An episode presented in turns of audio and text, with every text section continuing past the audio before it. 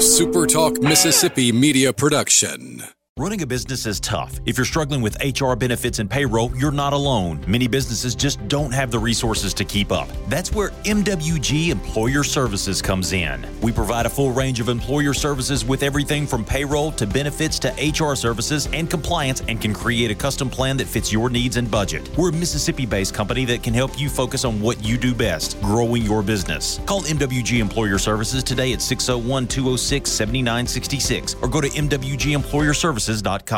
You're listening to Sports Talk Mississippi On Demand, presented by Pearl River Resort. Escape to Choctaw, Mississippi and enjoy world-class gaming, the Dancing Rabbit Golf Club, and Geyser Falls Water Park. Escape to Pearl River Resort. To the junction, in the Grove, and to the top. This is Sports Talk Mississippi. On your radio and in the game, right here on Super Talk Mississippi.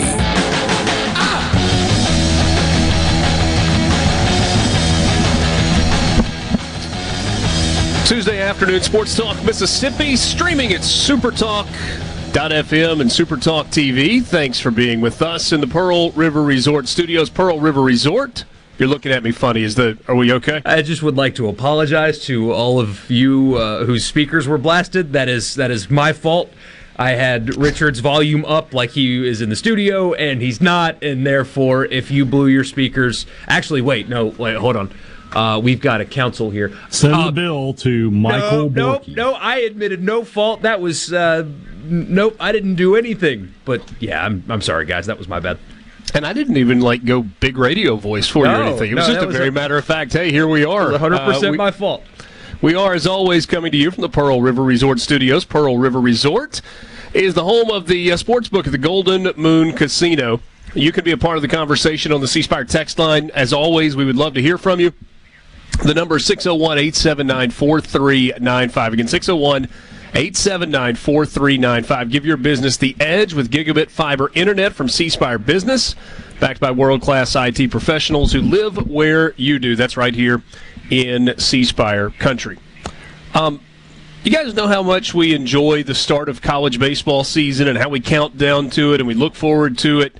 And then we get to opening day, and despite all of my Pollyanna pie-in-the-sky wishes of every year having 70 and sunny on opening day, we rarely actually get that. April 11th might not be a bad time for opening day, as I look out behind me and see blue skies, no clouds, green grass, warm temperature, short sleeves. It's good all the way around. Maybe we need to rethink the start date for the college baseball season, although I realize I am kind of opening Pandora's box by even saying that. But... I know that Major League Baseball is part of the reason for this, and the summer leagues and all that. There's a whole economy wrapped up in college baseball ending when it ends. But there was, but they moved the draft. They moved the draft, but some of these, low A and high A minor league teams need these guys to come in and play for them, I guess. But if you want college baseball to be a national sport, you'll start the season at least a month later. If you want it to be a national sport. I think there's something to that. And like I said, I'm really enjoying the sunshine and the warmer temperatures today, and I thought, hey, it wouldn't be bad if we get the entire baseball season like this. I know that's probably not practical. I don't know. But maybe pushing it back a month is not the worst idea, but we'll figure it out, and we'll just dress warm in mid-February. From mid-February until early April, and then we'll enjoy the last couple of months of the college baseball season. And here's hoping we've got some time to enjoy it, right? That we can get some teams playing a little bit better. Southern Miss, we talked about yesterday. You guys visited with Scott Berry, a great weekend series win for them. And they're going to be tested tonight. Southern Miss on the road against the Alabama Crimson Tide. Mississippi State also in the state of Alabama. They're taking on UAB on the road in Birmingham tonight. Ole Miss at home. They play Memphis tonight and Alcorn State tomorrow morning, I think. I think tomorrow's the school day game. Maybe I made that up, but I think that's right. So a couple of midweek games for the Rebels. 2.5 hours of screaming. It's great. For those that are at the game that are able to go to those Tuesday or Wednesday Kids Day games, mm-hmm. which more power to you, by the way. If you can just not work and go to a baseball game at 11 on a Wednesday, like I'm jealous, envious of you for sure. But the constant white noise of screaming, I don't know how you guys do it. Like, I bet Mike will be there. I don't know how he sits through that. I mean, I love kids, don't get me wrong. I've got one. But the 2.5 hours of screaming it's intense.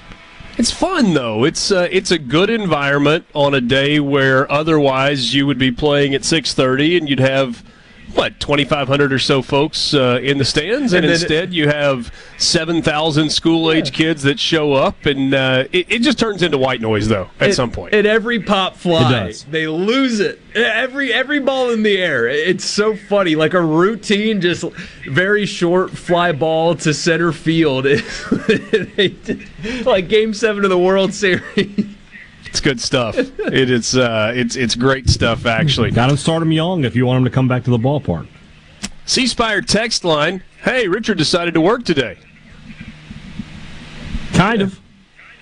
I mean, think about what I do for a living. It's not like it's work. And yeah, I'm hanging out at the ballpark for the next 3 hours, and then another 3 hours after that. So it's not all bad. I'm gonna get a setup at Diddy Noble for one of these games. Just not that I'm doing anything there. I just want to have that setup that you have. I just want ballpark behind me. I'm just glad you're not one of those people that tweets a picture of the field and says, "A view from the office." I do that every now and then. You will get that every now and then. From that exact phrase, "A view from the office," or just, "Hey, like."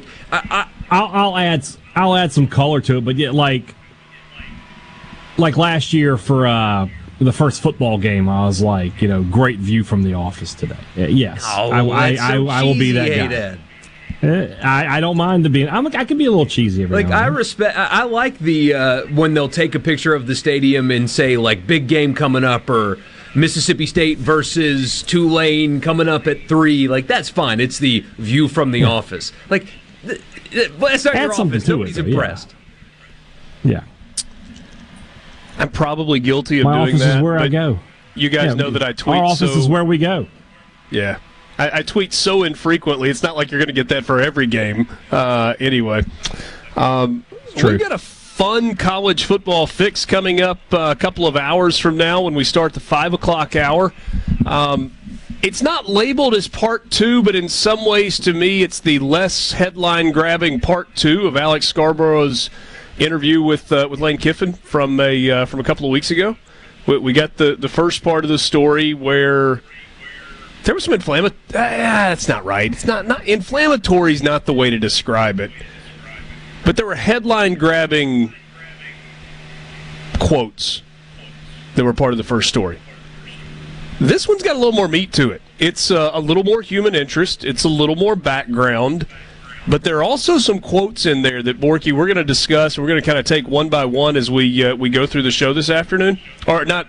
Once we get to the college football fix, and there's some meat on the bone in some of these quotes. Well, one of them is laughable if we're being honest, but there's a couple of insightful things in there about the current state of college football and how. I mean, I had a friend text me actually that said, "Why did he say that about Ole Miss?" Talking about how he compared his program to Ohio State, Alabama, Georgia, and said, "We're not them, so we can't operate that way," was essentially what his quote said, speaking for him. And I said, he only told you the truth, man. I mean, if your football coach saying that's going to bother you, well, you need to thicken your skin up a little bit. That quote was spot on about how he needs to, and coaches at a school like an Ole Miss need to operate differently than Alabama, because if you try to be Alabama, they're going to beat you. And so that was some stuff in there I thought was a little goofy, but that one I thought was really spot on how you have to approach this landscape at a place like Ole Miss, because you're not Alabama, and that's okay. Pretending like you are is going to get you beat. Let me go inside baseball just for a second. Several of you have texted on the C Spire text line. We've got a little bit of an echo. I'll just tell you exactly what it's coming from, and I'll fix it during the break, but I can't fix it until we get to the break. So for our video feed today, I've got the iPad set up, and there's no way to completely mute the volume on the iPad. You can take it down all the way to the bottom level, but I can't figure out how to completely mute it unless you guys have an answer to that. Do you? I don't know. I do not, no. Okay. Well, I'll switch over to a computer during the break. Sorry about that. Tim Cook, hey, help me out, buddy. Why can't you fully mute an iPad? Why is that a thing you can't do? Yeah, I don't know. I mean, people use those on airplanes or in an office or at a quiet place, or maybe they just don't want people around them to hear what they're doing. I don't know. It just seems like one more notch would be, a nice little feature. So that you can use it without actually having earbuds or earphones in? You could just quietly use your iPad. Yeah, so my apologies. Thank you to Keith and Hunter and Hammy and Dave and Chris and a couple of other people who sent us the message as well. We appreciate it very much. Mike and Madison. Jerk. Yeah, can Richard just turn his microphone off altogether? I'd be more than happy to. More than happy to. He's already used up his PTO for this week. Yeah. Thanks for being with us on Sports Talk Mississippi. Just getting started on this Tuesday afternoon. Huge day of baseball in the SEC. We'll look at the entire slate when we come back with you. Sports Talk Mississippi in the Pearl River Resort Studio.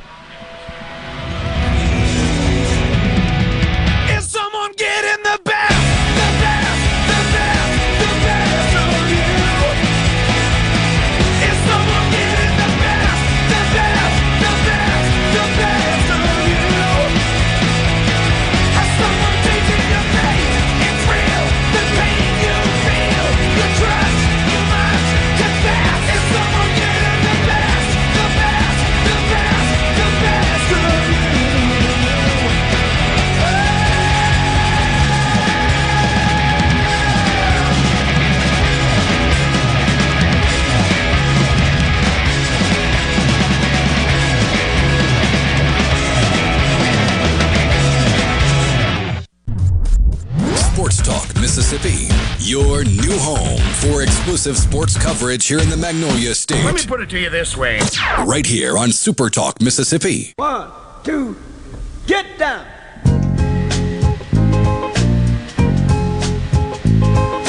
Paid the cost to be the boss. Paid the cost to be the boss. All right, I think we're better now. We got it fixed. All good? Buddy, I hear no echo. Buddy, we're cooking. No, I can still hear you. Gee. Ladies and gentlemen, be sure to tip your waiters and waitresses. He'll be here all week. There we go. Mark Norman. You guys ever heard of Mark Norman? Huh? I mean, have I ever heard of anybody that you reference randomly? So check him out on YouTube. Not in front of your kids. He's vulgar. He is a hysterical stand-up comedian, really, taking off. He's from New Orleans. Anyway, he signs off every show by saying, "I'm Kevin Hart. Y'all have a good night." That's what he tells the audience. That's what he tells them his name is before he's done with his set. Huh. "I'm Kevin Hart. Thanks for coming out."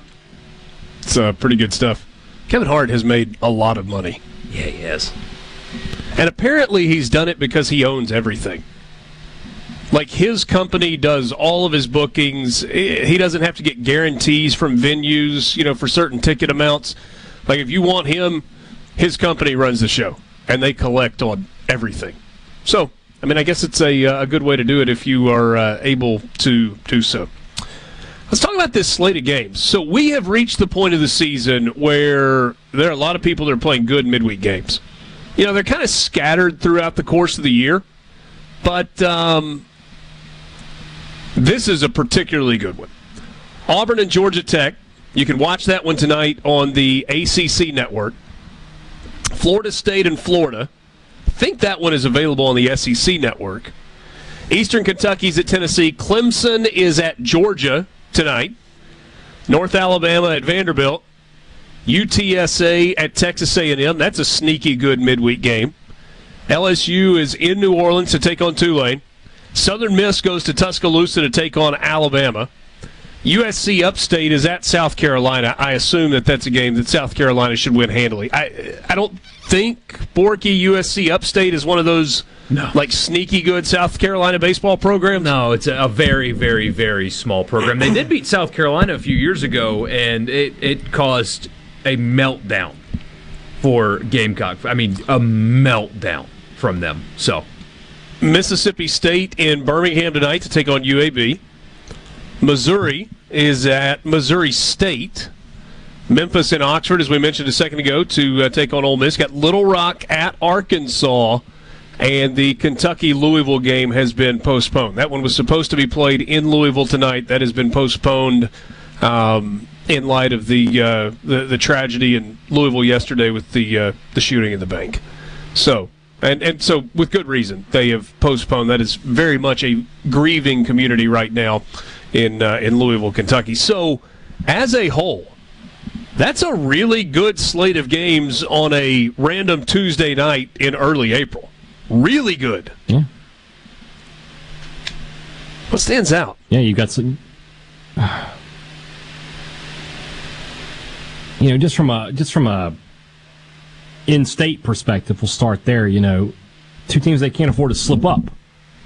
You know, I mean, especially Ole Miss. Ole Miss just needs some positivity, right? They need to really beat Memphis up tonight if they can do it. Just to get it to happen. Last Tuesday night, 7-2, Ole Miss beat Memphis. And played well. You put a 1 in front of that 7 tonight. Yeah. That's what you want to ask. But last week, it's odd, right? They played well. In midweek games, you can't really take anything away from, but they were clean. And then they go into the Arkansas weekend and just mental mistakes and stuff. That's just as important tonight. Again, the same thing as last week.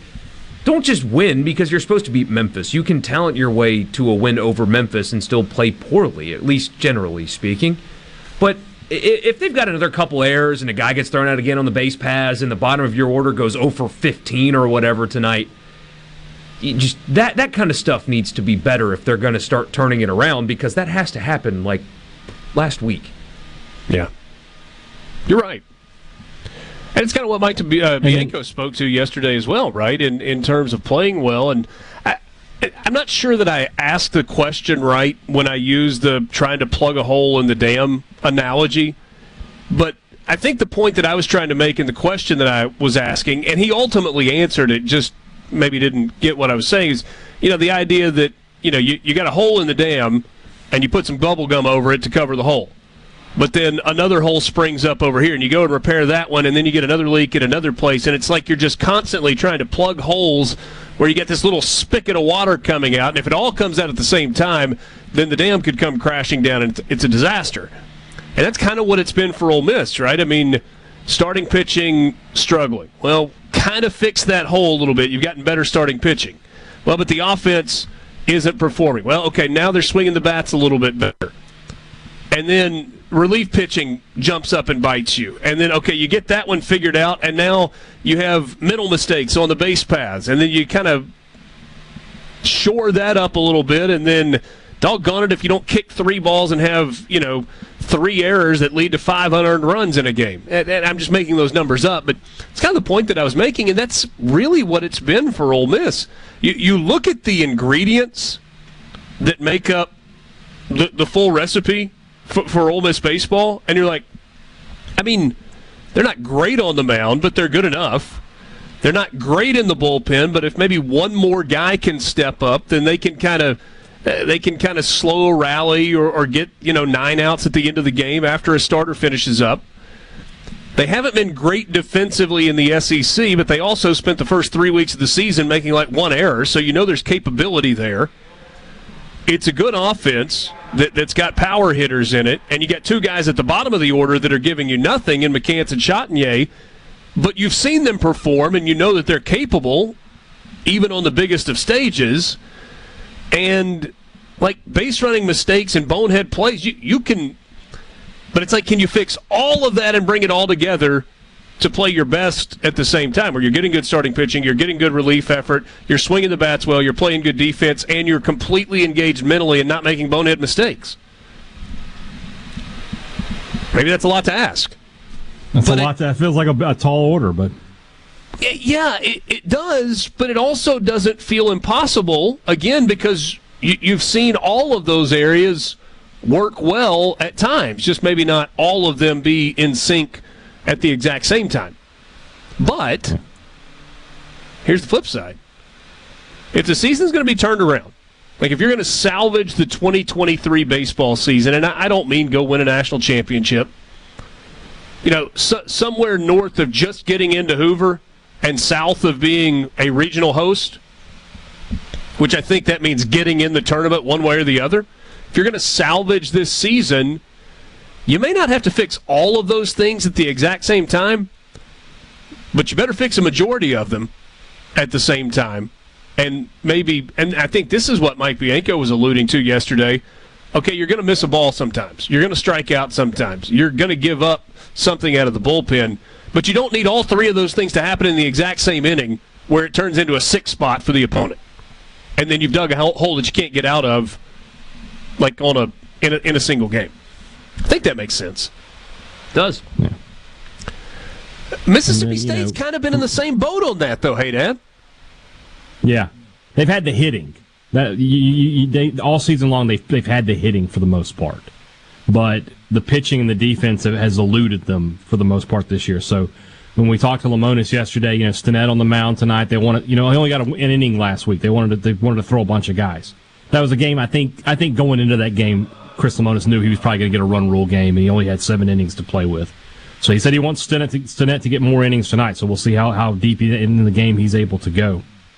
But you know, State just needs to keep the momentum rolling from what they had last week, and you know, don't give any ground to UAB tonight, because you don't want to come back and look at it and go, well, heck, what we had we gave away. Yeah.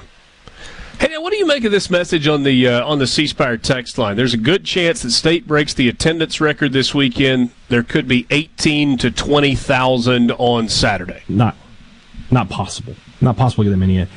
They're talking about with this concert, and I think that they're selling tickets to this concert beyond what the seating capacity is of the baseball. I think they're going to let people on the field.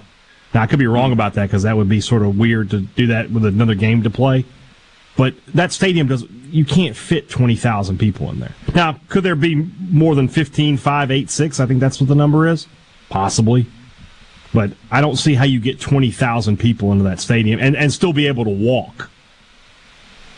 Yeah, that probably becomes a fairly uncomfortable. The only thing that you get out of, let's just say, 18,000 people in Duty Noble is the ability to say that you had 18,000 people in Duty Noble, because outside of the people, you'd be miserable in there. Yeah, I mean, outside of the people that have a seat or standing on the front row of the drink rail, or have like a dedicated spot in the outfield, you're miserable because you can't see anything and you can't move if you're just trying to kind of do the standing room thing.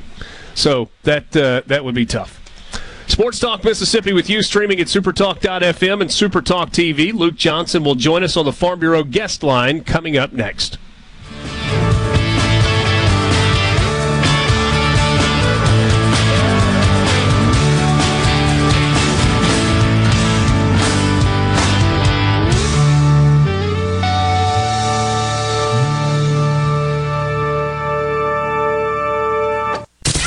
Nothing brings people together and forms a lasting bond like sports.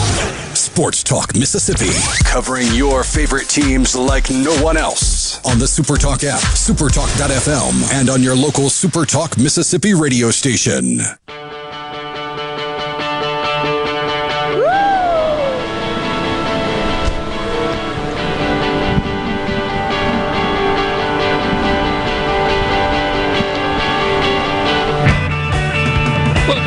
Sports Talk Mississippi, streaming at supertalk.fm and Supertalk TV. Thank you for being with us. Want to be part of the conversation? You can join us on the C Spire text line at 601-879-4395. Again, 601-879-4395. Luke Johnson joins us right now on the Farm Bureau guest line. Check out favorites.com and go with the home team at Mississippi Farm Bureau. Luke, I had a cool interaction yesterday. I was at the Mississippi Sports Hall of Fame golf tournament in Jackson at Annandale, which was a really cool event, and I got to meet Hill Denson. That was the first time that I had ever met him, and he was super, just absolutely super. His birthday is on April Fool's Day, and if you're around him for a little while, you'll see that matches him pretty perfectly. He's a legend, and I'm glad you got to have that interaction. Love Coach. Yeah, he was great driving a beverage cart. Hey, Dad, you would have hung out with him beautifully yesterday. Just saying. So yeah, a lot of fun there. Some fun for the Golden Eagles this past weekend. We talked last week. I guess it was Wednesday or Thursday, Luke, when we last visited. Maybe whatever it was, doesn't matter. About the importance of this past weekend series, going to Old Dominion, who was at the time tied for first place in the Sun Belt at 7-2. Golden Eagles go up there.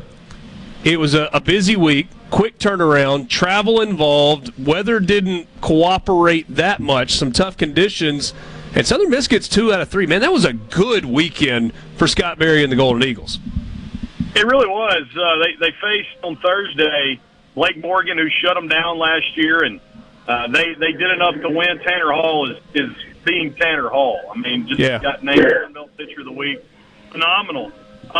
Came back on Saturday, or on Saturday game one, because Friday got rained out, and got behind early, scrapped, and ended up losing that one by one, and then really just pounded the baseball in game two of the doubleheader. Billy Oldham looked good, got into trouble late, but you know, Golden Eagles did in this series what they really haven't done so far this year. They got a bunch of multi-base hits. 10 of the 20 runs that they got were with 2 outs. Which is, you know, of the RBIs. They scored more than 20. But we're with 2 outs. They hit the ball, the guys on base. They hit the ball in clutch situations. And, I mean, it never got above 50 degrees on Saturday. It was raining the whole time. It was sloppy conditions, but, I mean, they battled not only the weather, but that's really impressive. It was a great RPI win for the series.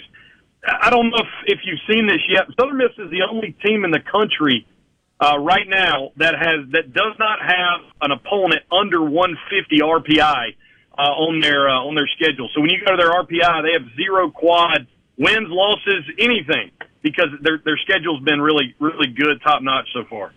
Yeah, that's fantastic, and it's going to pay dividends. And I mean, you know, we've talked a lot about roadmap to the postseason for Mississippi State and for Ole Miss, right? Because of the hole that they have dug for themselves and the fact that the margin for error is really small. Southern Miss has got way more margin for error, and it's because of exactly what you just talked about, right? They've played a good schedule. It's not one of those years where there's a bad loss or a couple of bad losses mixed in, and there's nobody on the schedule to really pull that RPI down, even as they just continue to play through the conference slate. So in terms of the roadmap, it's just play good baseball, right? It is, and I think Southern Miss fans are having to adjust to, especially on the road. I mean, a series win in the Sun Belt is quality now. And where, you know, only used to having maybe 4 teams in the top 100, the Sun Belt's been hovering around 8 or 9. Now they've got 7. But, I mean, you look down the stretch, believe it or not, like Tulane is going to be one of those teams that you don't want to lose to, because that might be an RPI, you know, killer. They got them twice on the series, on the schedule. But I mean, next week you got Coastal. James Madison's in the top 150, and then you know you'll close out the season with Lafayette. So it's a different mindset. Part of being in what we all think is a better baseball conference. Series wins are the way to go. You just keep racking up victories. And again, you know, tonight a great opportunity against a top 25 RPI team in Alabama. I don't have the schedule pulled up in front of me, and I don't remember. Is the Coastal Carolina series on the road, or is that in Hattiesburg? It's in Conway. Okay. So got to head to the beach, Conway, South Carolina, and, you know, by the time you get there, you're talking about next to last weekend of April. It might be good and thick and sticky, but I don't know that after what they dealt with last weekend, anybody's going to complain about some warm weather down the stretch for baseball. So this game tonight against Alabama falls into the category you were talking about just a second ago, right? It's an RPI opportunity. It's a pretty good Alabama baseball team, but not a great Alabama baseball team. And this has been a regular thing, right, with Southern Miss playing Alabama for a midweek game for the last I don't know how long they've been doing this. It feels like a bunch of years in a row, though, that Alabama has been on the schedule as a midweek opponent. Yeah, the last two especially. Southern Miss won the last two, but it's just one-run games. But, yeah, this should be, I think, it's the 19th meeting between these two teams. Eagles are 4-5 overall in Tuscaloosa. They lead the series overall 11-7. But it's going to be a little interesting. I don't think Coach Berry may have mentioned it with you guys yesterday. He may have. He talked about it with us. What they're going to do with the pitching. They're going to start true freshman J.B. Middleton tonight. They started Will Armistead last week, and he gave 4 shutout innings in the midweek. But Matt Adams is going to be out this weekend. Had a shoulder issue, maybe out an extended period. So I don't know if they're going to move Armistead to the weekend as they move Billy Oldham. So he's not pitching tonight. Middleton will start the game. And you look at his ERA, he's got the stuff. He's just given up, as a freshman will, just leave some pitches across the plate, give up some big hits. They're really looking at him to develop a third pitch, which will be a changeup, and he's going to be a phenom in the future when he does that. So I expect it to be Middleton early on, and then they'll probably whole staff it. That's what they've done the last 2 years against Alabama. I think Alabama's countering with a graduate righty. And Slade Wilkes, also the big story tonight. Slade Wilkes is questionable for this game. Guys, he's batting. His OPS right now is over 1,200 this year. And, of course, all the power numbers with Slade. He got hit on the hand, no broken bones, but he's questionable for tonight. But against the righty, that DH will either be manned by Ewing or Tay Parker. You might even see Rodrigo Montenegro play catcher tonight. All right, so I want to go back to the Matt Adams thing just for a second. Is that season ending? Do we know the severity of the injury, one? And then, two, where does Nico Mazza figure into this? Because it felt like they were kind of transitioning away from that with Billy Oldham coming in. Does that kind of push him back into the mix and they hope that he can find something? So with Adams, first and foremost, I saw the doctor yesterday. Don't know anything yet. Scott told us on the Eagle Hour he won't pitch this weekend. Don't know what it looks like going forward. So it's just kind of hold your breath on Matt Adams. With Mazza, they in game 2 of the doubleheader Saturday, they brought him in out of the bullpen, which is a place for him to get some confidence. I do think that Mazza. I do think probably they'll slide Oldham to Saturday, or. Mazza could get back in there, but, again, they could throw a guy like Armistead with starting experience in. Or, if you put Oldham on Saturday, just kind of see what happens. If you win with Hall and Oldham, you may just stitch it together on Sunday to see what happens. But Middleton tonight tells me that a guy that had success in midweek last week, they may move to the weekend in Armistead. So certainly he is in the mix. We'll have to wait and see how that all plays out. Luke, always good to catch up. Thanks for the insight today. Hi, Richard. Y'all have a great day. Luke Johnson, he's co-host of the Super Talk Eagle Hour on Super Talk Mississippi Laurel and Hattiesburg. You can catch that show live in the afternoons before we come on, I guess 1 to 2, or you can grab it as a podcast available on demand at supertalk.fm. Richard Cross, Michael Borky, Brian Haydad. You hate to see injuries this time of year. I mean, they are part of baseball. They happen. But it kind of felt like, guys, Southern Miss was getting this thing moving in the right direction, and now you really hate that with Matt Adams and hope that it's not something that's severe that sidelines him for the rest of the year. Yeah. Yeah, that's a good USM team. They're playing well right now. This was kind of the last thing they needed. And this is a big game. Big game tonight for USM. I mean, they're 24th in the RPI. This is and Alabama's 22nd. If they handle their business in the Sun Belt, they have an opportunity to get towards that bottom tier, the 14, 15, 16 seats, and possibly be a host if they handle their business and win enough games. But a win tonight would go a long way for that.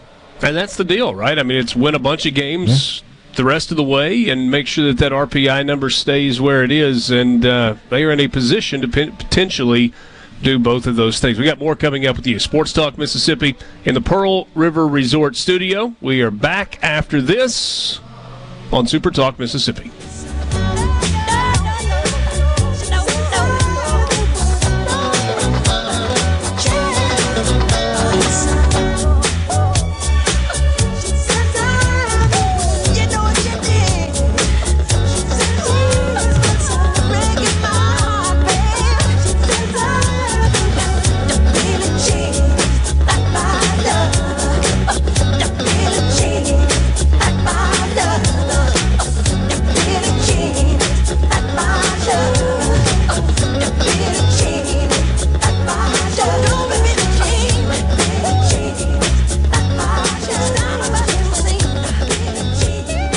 Back to the sports. This is Sports Talk Mississippi. Sounds good. On Super Talk Mississippi.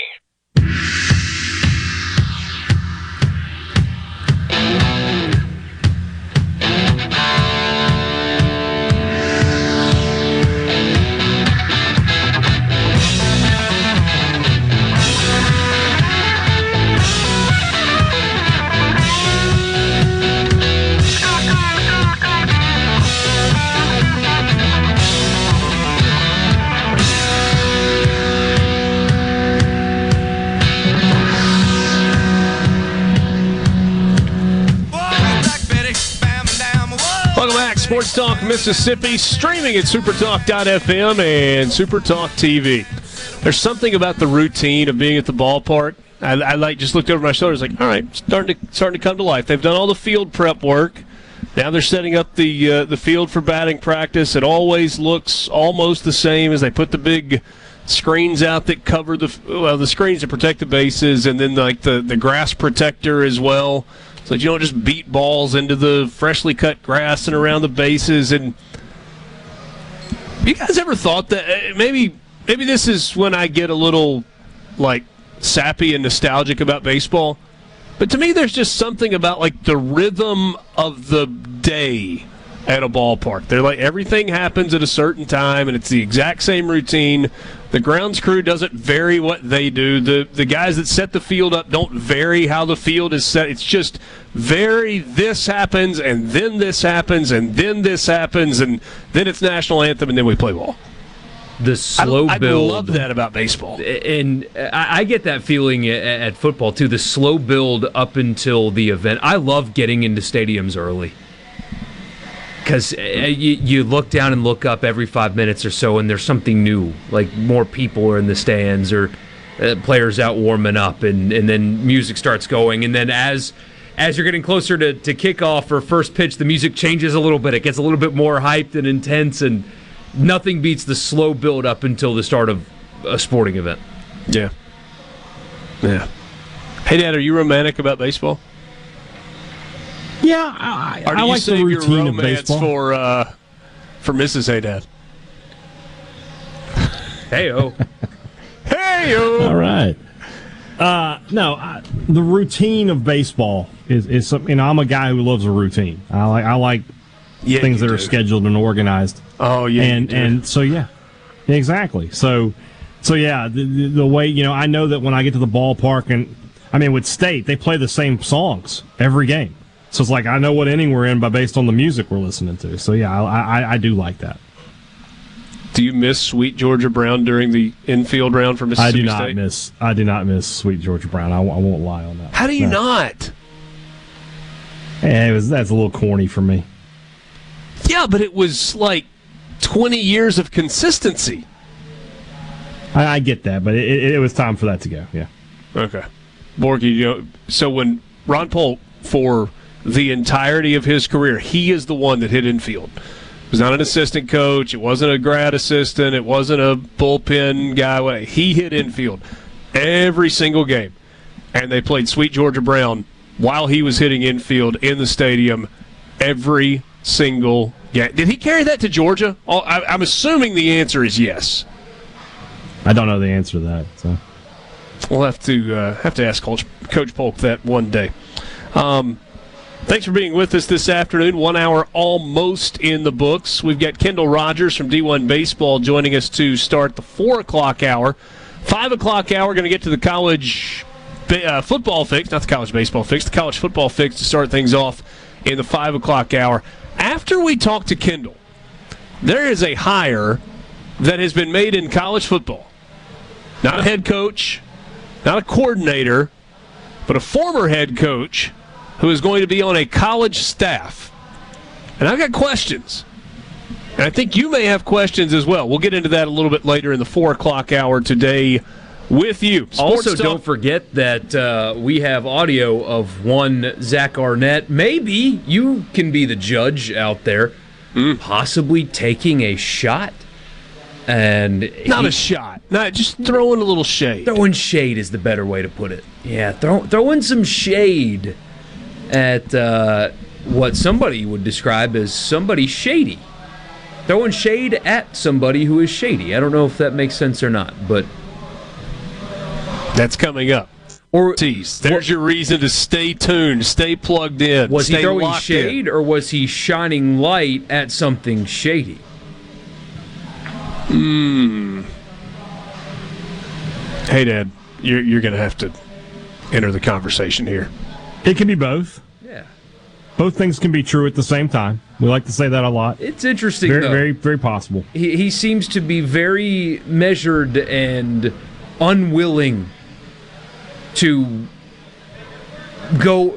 He's a football guy. It seems like he's comfortable not stepping out of football, and in this case, he kind of did. Seems atypical. Mississippi, you can be part of the conversation on the C Spire text line at 601-879-4395. More coming up with you, Kendall Rogers, on the Farm Bureau guest line after this in the Pearl River Resort studio.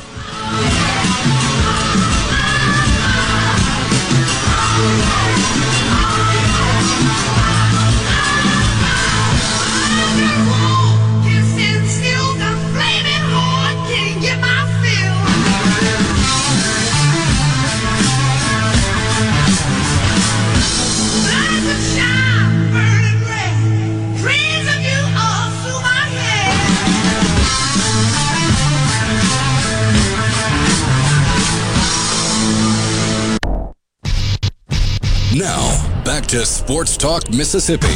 Say that again. Please say it. Now, back to Sports Talk Mississippi. Sorry, poorly timed joke, completely inappropriate. On Super Talk Mississippi.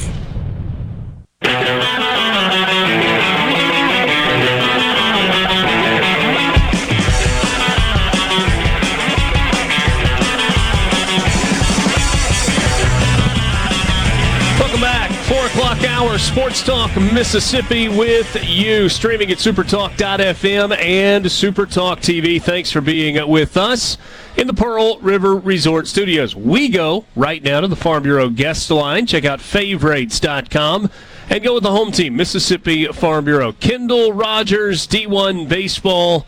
Check out the website, d1baseball.com. If you are a college baseball fan, you already know about D1 Baseball. If you are a college baseball fan and you don't, welcome from the cave that you've been living in. Immediately go and subscribe. All the information you need, all the information you want at d1baseball.com. Good afternoon, Kendall. Well, how's it going? Good, man. What a slate of games we have on just a random April Tuesday. We got Florida State tonight. We got Georgia Tech, Auburn tonight. We've got Georgia, Clemson tonight. Ole Miss and Memphis, Mississippi State and UAB, Alabama, Southern Miss. This is a good Tuesday night. It is, and then we have randomly Texas Tech and Stanford playing like right now out on the West Coast. I'm not sure why Texas Tech went out to Northern California on a Sunday afternoon after they just played, but it is what it is. So yeah, it is a star-studded day, and then you have UConn and BC playing right now as well. You have two top 20 clubs. That's interesting with Texas Tech and Stanford. Texas Tech's done some of that. You remember a couple of years ago, they played two. I guess it was the COVID season, 2020. They played two midweek games against Mississippi State in Biloxi on a Tuesday and a Wednesday. Now I know Biloxi is a little closer than Palo Alto, but not by a lot. I mean, it's a long way to Lubbock from anywhere. Yeah, I think Texas Tech subscribes to the idea of, like, anywhere, anytime, kind of like the old Pat Hill and Fresno State. I think they realize they're not going to get a lot of teams going to Lubbock in midweek. So, you know what? They know they got to get on the road and play people. They got to play people when the other teams are willing to play them. So I think that's what it kind of boils down to. All right, so this weekend is weekend number 5 in SEC play. After the games finish on Sunday, we will be halfway through. Give me your biggest surprise through 4 weeks in the SEC, and maybe the thing that has disappointed you the most. I would say my biggest surprise would be probably just how good South Carolina is. I mean, I think Kentucky, I think for me, even though UK is 27-5, I think the jury's still out of them a little bit. They lost a series to Georgia over the weekend, so I think for me, when I look at South Carolina, just how good they've been has been really impressive. You know, I thought they were a, you know, top 20 to 25 type of club. But, I mean, you look at the way they hit LSU over the weekend, Ethan Petrie, the talented freshman. I mean, he looked like a seasoned veteran against Paul Skeens. He's probably that was probably the best at bat I've seen against Paul Skeens this year. They were solid top to bottom in that lineup. You know, I thought on the mound, you know, obviously they kind of imploded there at the end, and give LSU credit for coming back. But, you know, on the mountain, they had several guys with really good stuff. So I think South Carolina the biggest surprise, and I think in terms of my biggest disappointment, I would go with Mississippi State. I mean, I think a lot of people will just naturally look at Ole Miss and go, well, they're the defending national champions. They're the, you know, they're the biggest disappointment with their record. But, I mean, I think when you look at, you know, Ole Miss, I think you can legitimately go, you know what, they're okay offensively, and this was a year where they really could not afford to get Hunter Elliott out for an extended period of time because of some of the newcomers like Sonye, Revis, and et cetera. And, you know, I think they'll be – I actually think Ole Miss will be fine the second half of the season. I think Mississippi State and just how bad they've been at times this year has been the biggest surprise to me. I thought this would be a rebound year for them. We didn't have them ranked in the preseason, but I thought this was a – definite regional team, and right now it's a definite not regional team. And so we'll see if the weekend in Alabama kind of gets this team going a little bit. They got some big hits over the weekend. They were able to generate some offense. Nate Dunn did really well in the bullpen for them in one of those decisive games. So maybe that was the spark they needed. And what's really interesting, and I'm sure we'll talk about this in a second, what's really interesting is you have two teams that I feel like are going into the biggest, one of the biggest weekends of the year, and kind of a must-win situation. So I think it just sets the stage for what should be an awesome weekend at Starkville.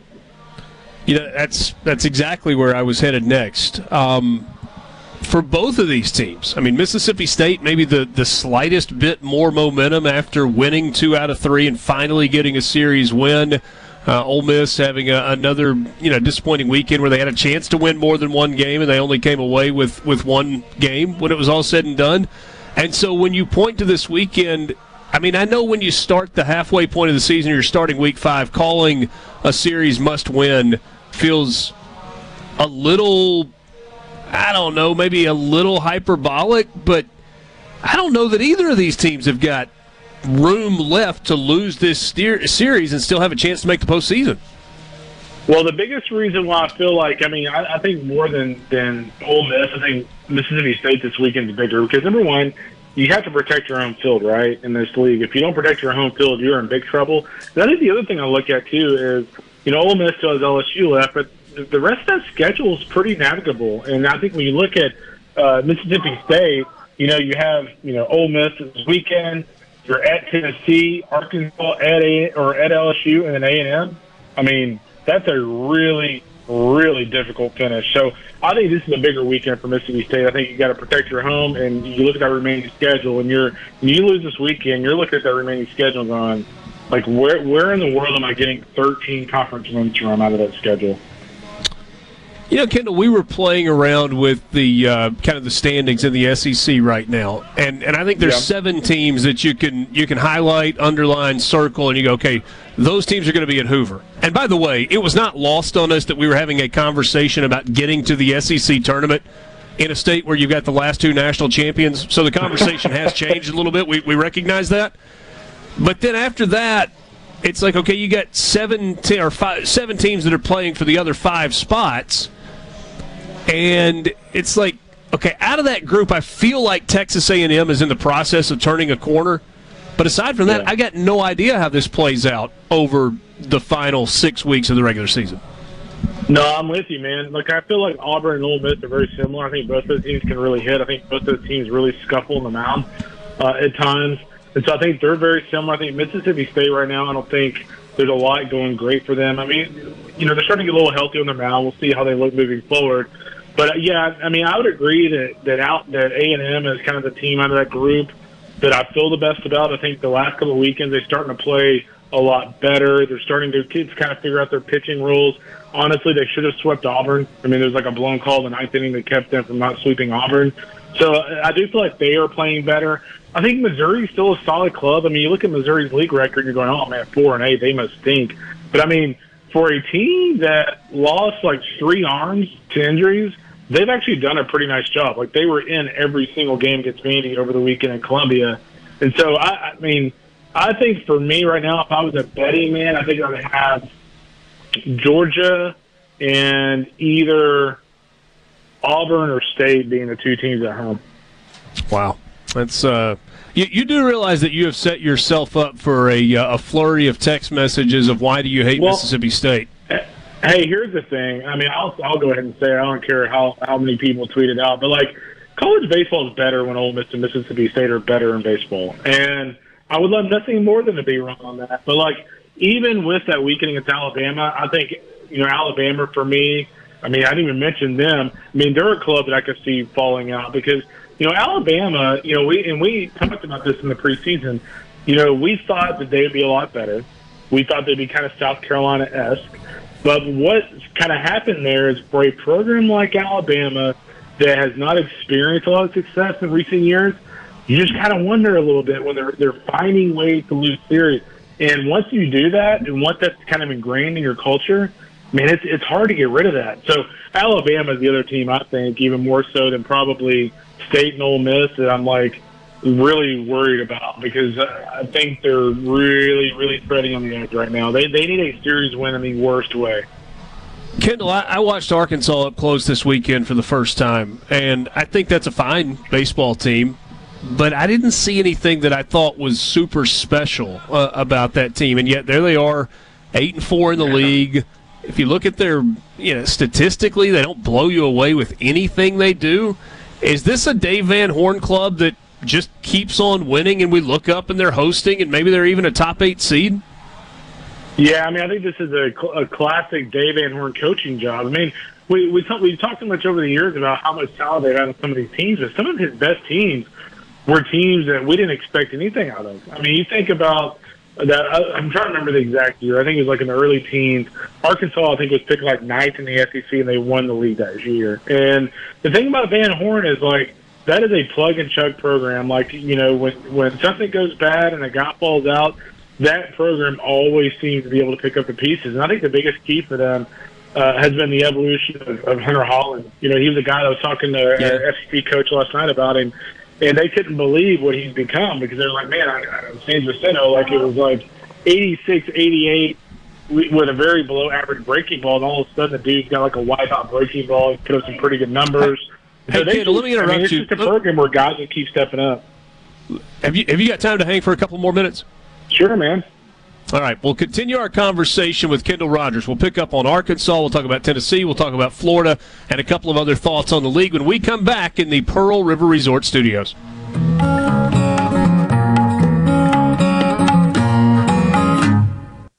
Sports Talk Mississippi.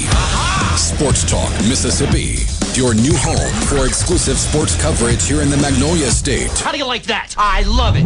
On Super Talk Mississippi.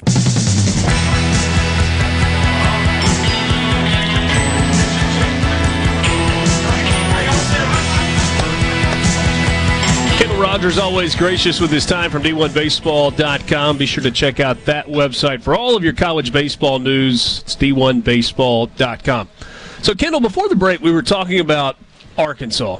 And you were talking specifically about Hunter Holland. And when we got our scouting report before the game that he pitched, which was game one of the doubleheader last Friday, and I saw the whole 5-pitch mix thing, I kind of rolled my eyes. Because when I see somebody talking about a pitcher that's got 5 pitches, I'm like, yeah okay. You don't have anything good enough to get people out, and so you just got a bunch of junk. That was not a guy that was just throwing a bunch of junk. He commanded 5 pitches. It was fastball, in and out, a really good changeup, pretty good curveball, pretty good slider. I mean, it was good stuff. Yeah, I mean, that's the thing about Matt Hobbs, our pitching coach, is, you know, he's certainly well noted to do really well with guys with velocity, but, I mean, he's also a pitching coach that, if you look historically with Arkansas's, you know, arms, he's done a really nice job of developing those guys. You know, Hagan Smith, I thought last year, you know, had a good slider. I think Hagan Smith's slider this year has taken a big step forward. So, yeah, I mean, Matt Hobbs does a great job. I get that, like, he gets impressed because, you know, some of the injury issues they've had this year. But the guy's a really good pitching coach, and Hunter Holland's a great example. Because, like I was saying before the break, is, you know, a pitching coach in the SEC was telling me they couldn't believe that Hunter Holland had turned into the pitcher that he is right now. Like, they think it's pretty incredible. Yeah, I was impressed seeing him in person. A team that I have not seen in person, but I also have not been impressed with, is Tennessee. Like, they just don't look like a very good baseball team right now. I know there's a lot of talent there. I mean, we know about the arms. We know about the kind of the edge that they play with, and they've got some guys that can swing it. But that offense lost a lot from a year ago, and they are not the same team that they were in 2022, despite how the season ended. We know how good that team was last year. Yeah, I mean, I think it's a much different team. Like, they're starting to realize that they're going to have to be a little different. You know, they're not going to hit. You know, I think last year they had like 7 guys that had double-digit home runs. This year they're far from that. So, you know, you're a different offensive lineup. You got to find some different ways to score runs on a consistent basis. They're scoring runs on Sunday. They're scoring runs against people's, you know, 5, 6, 7 pitchers. But what they're not doing is scoring a lot of runs on the frontline guys. And so they've got to figure that out. The biggest thing for me is when I look at a college baseball team, you know, if your hitting isn't what it was last year, you need your pitching to be what it was to sustain that level of success to an extent. And the problem with Tennessee is they're Chase Dolander, like he's still, you know, one of the best pure pitchers in college baseball. The fact of the matter is he's been really average this year for the most part in terms of results.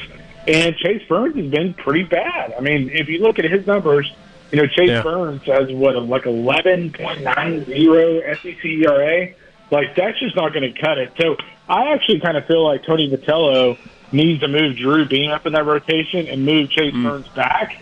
It kind of just take a little bit of the pressure off of him, because I feel like if you lose on Friday, you're throwing a lot of pressure on a dude that, you know, has an ERA nearing 12. So, you know, Drew Beam has been really solid. I would move him up in that rotation if I'm Tennessee. But, again, I actually still believe in the team down the stretch. I think they're going to be they're kind of like A&M to me in the sense that, and probably a better version of A&M in the sense that, like, yeah, they have some question marks, but I still feel pretty good about them the second half of the season. Like, I just think they have the personnel that'll figure things out. You know, the team that I feel better about than anybody else in the SEC, and it's not even close, and it's not LSU, it's Florida, man. That rotation, those bats. What I know, Caglione didn't have his best outing last week, but man, they've got arms. They've got guys in the bullpen that can get people out. They swing it up and down the lineup. They're good defensively. I don't really see a weakness right now with Kevin O'Sullivan's team. Yeah, it's really funny you mentioned that, and I know Sully will let me hear about it. He'll wait till they win the championship to let me hear about it. But I remember in the fall, or you know, in January. You know, I talked to all these coaches a lot. I remember Sully telling me, like, hey, keep talking about LSU because you're going to be talking about Florida at the end of the season. And, like, I kind of laughed it off. It's like, oh, he's just being silly. But you're right, man. Like, this Florida team's really good. They've got swagger. They're confident. I don't feel like they're like Tennessee last year where you're like, God, I can't stand these guys, like, as a fan. But, like, they're a likable team. And when you look at their pieces top to bottom, you know, Jack Kaggs and the job that he's done specifically at the plate, you know, like you said, he didn't have a great outing over the weekend against Tennessee, but still a premier pitcher. You know, you look at Hurst and Walter, Brandon Stroh, Philip Abner. And then you look at that lineup. I mean, you have Jack Kaggs, but Josh Rivera, for my money, would be the biggest breakout player, you know, in the SEC this year. You know, going into the season, I think I picked Kemp Alderman, but, like, Kemp Alderman's kind of doing what we thought he would do. But, you know, Josh Rivera has gone from a 250 hitter to, what, 330, 340 with double-digit bombs. Like, I did not see that coming. And he was already a premier defender. You know, BT Rypel has had a really nice year for him. Cade Curlin has been really good as a young player. So, man, they've got a lot of balance. They've got a deep pitching staff. And, I mean, there's a very legit argument to make that Florida's the best team in college baseball right now. Kendall Rogers, one more thing for you before we let you go. Let's pull it back to the state of Mississippi. I don't know how the season plays out for Ole Miss and Mississippi State. I feel confident in saying that, disappointingly, we're not going to have postseason baseball in Starkville or Oxford, like the games actually being played. Whether or not the teams get to the tournament, we'll see. I don't think Ole Miss or State is hosting. But I'm not so sure I feel the same way about Southern Miss. A good RPI. Sun Belt Conference is a good league. They had a good weekend. The Matt Adams injury hurts them a little bit.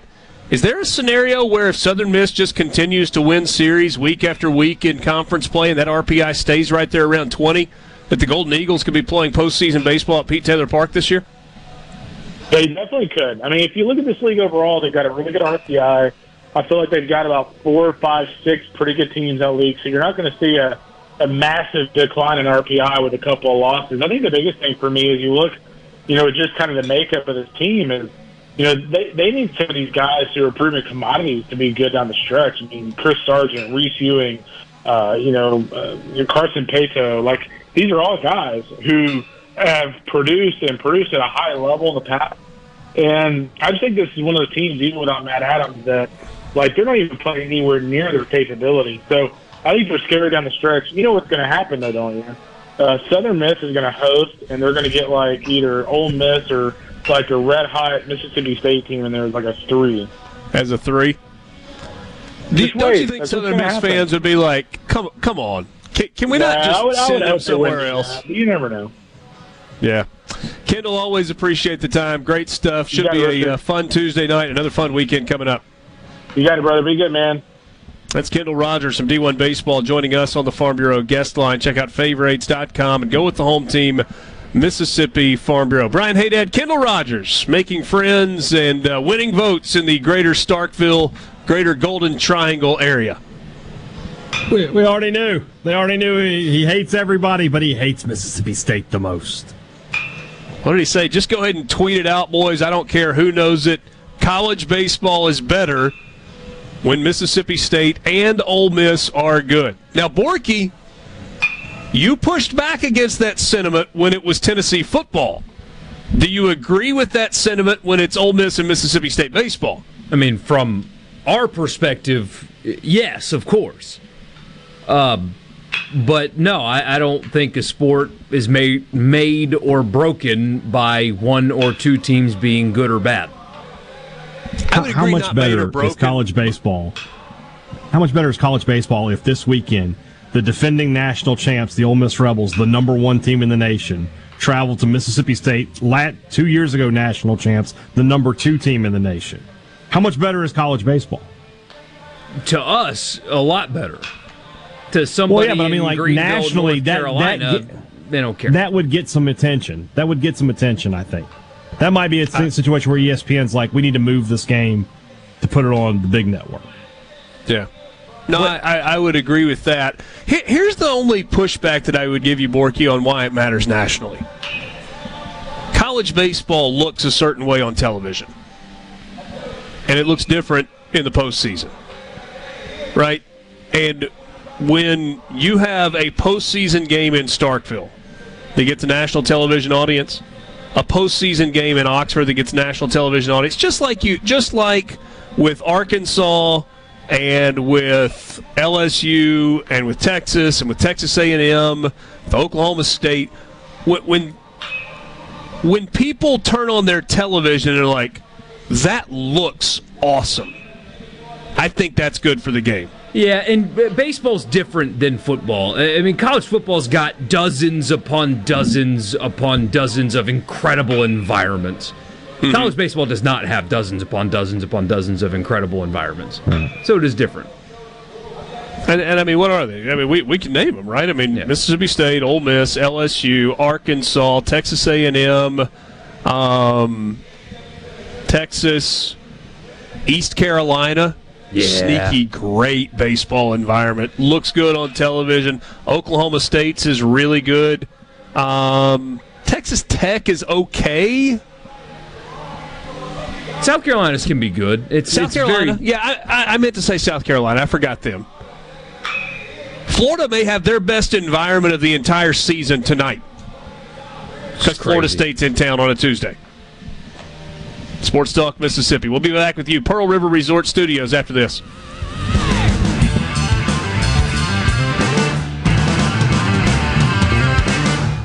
Okay, let's go to the junction, in the Grove, and to the top. Don't hurt yourself. Sports Talk Mississippi on Super Talk Mississippi.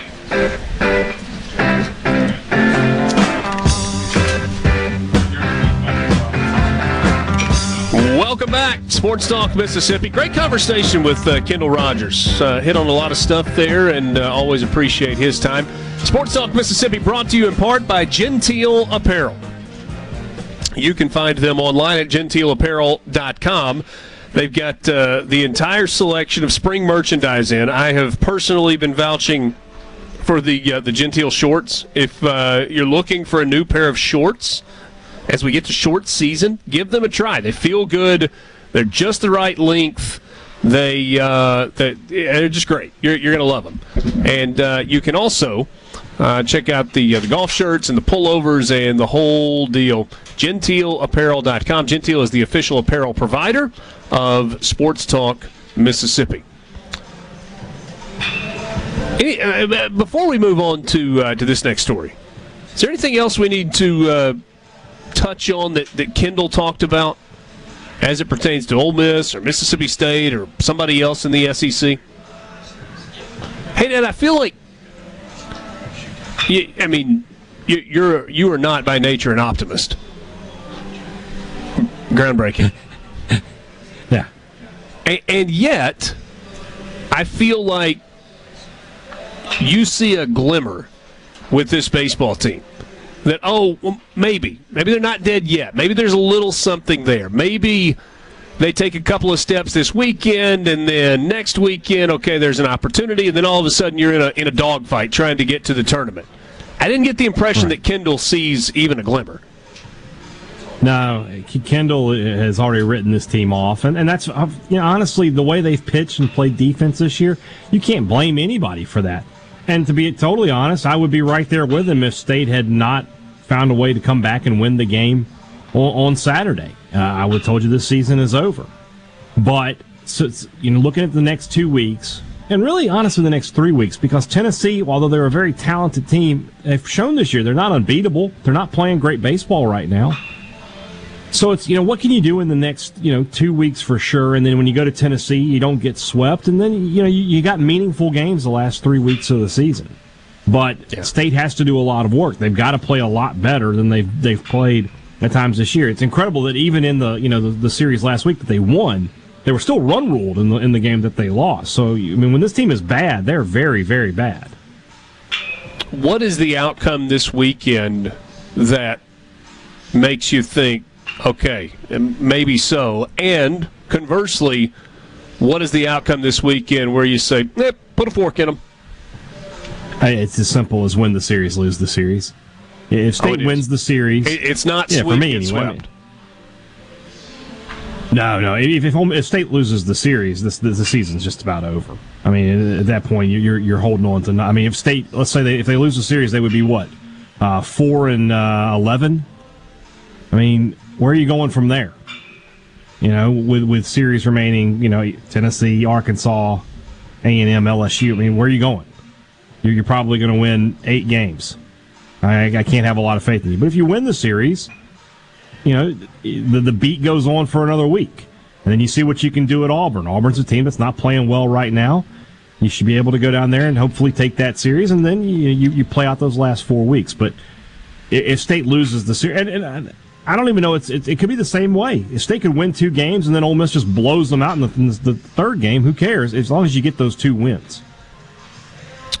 Borky, do you agree that that's the recipe? It's as simple for both teams as win the series, lose the series. You win the series this weekend, and you still got a puncher's chance. You lose the series, and go ahead and make your vacation plans. On top of the math, just being another game below 500 in conference play, just adding to that with what you have remaining makes it a difficult task regardless.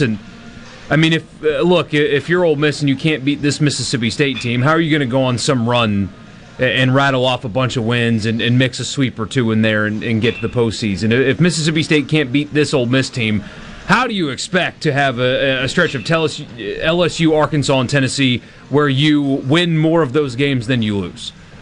If you can't beat this team, you're not beating those teams. And that applies to both. Hunter in Columbus, C Spire text line, is a State fan. What Kendall Rogers said doesn't make me mad. It's not like he's wrong, but I think he is underestimating the getting healthy piece. But, I'm not surprised by what he said. Okay? That is from Hunter.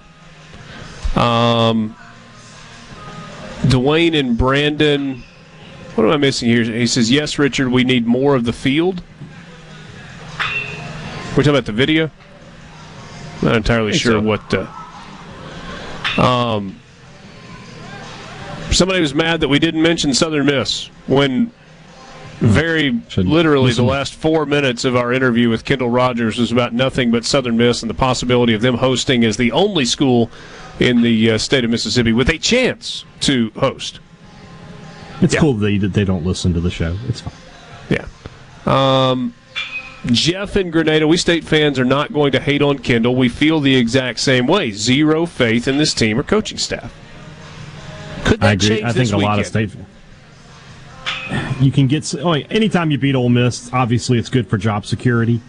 But, yeah, and this is not a good Ole Miss team, right? I mean, you should beat them. You're playing them at home. You've been playing better the past couple weeks than they have. You should beat them. So you can get a little bit of credit in the bank, but he's got a long way to go. Yeah. Okay. All right. I've been waiting to throw this at you guys and get your reaction.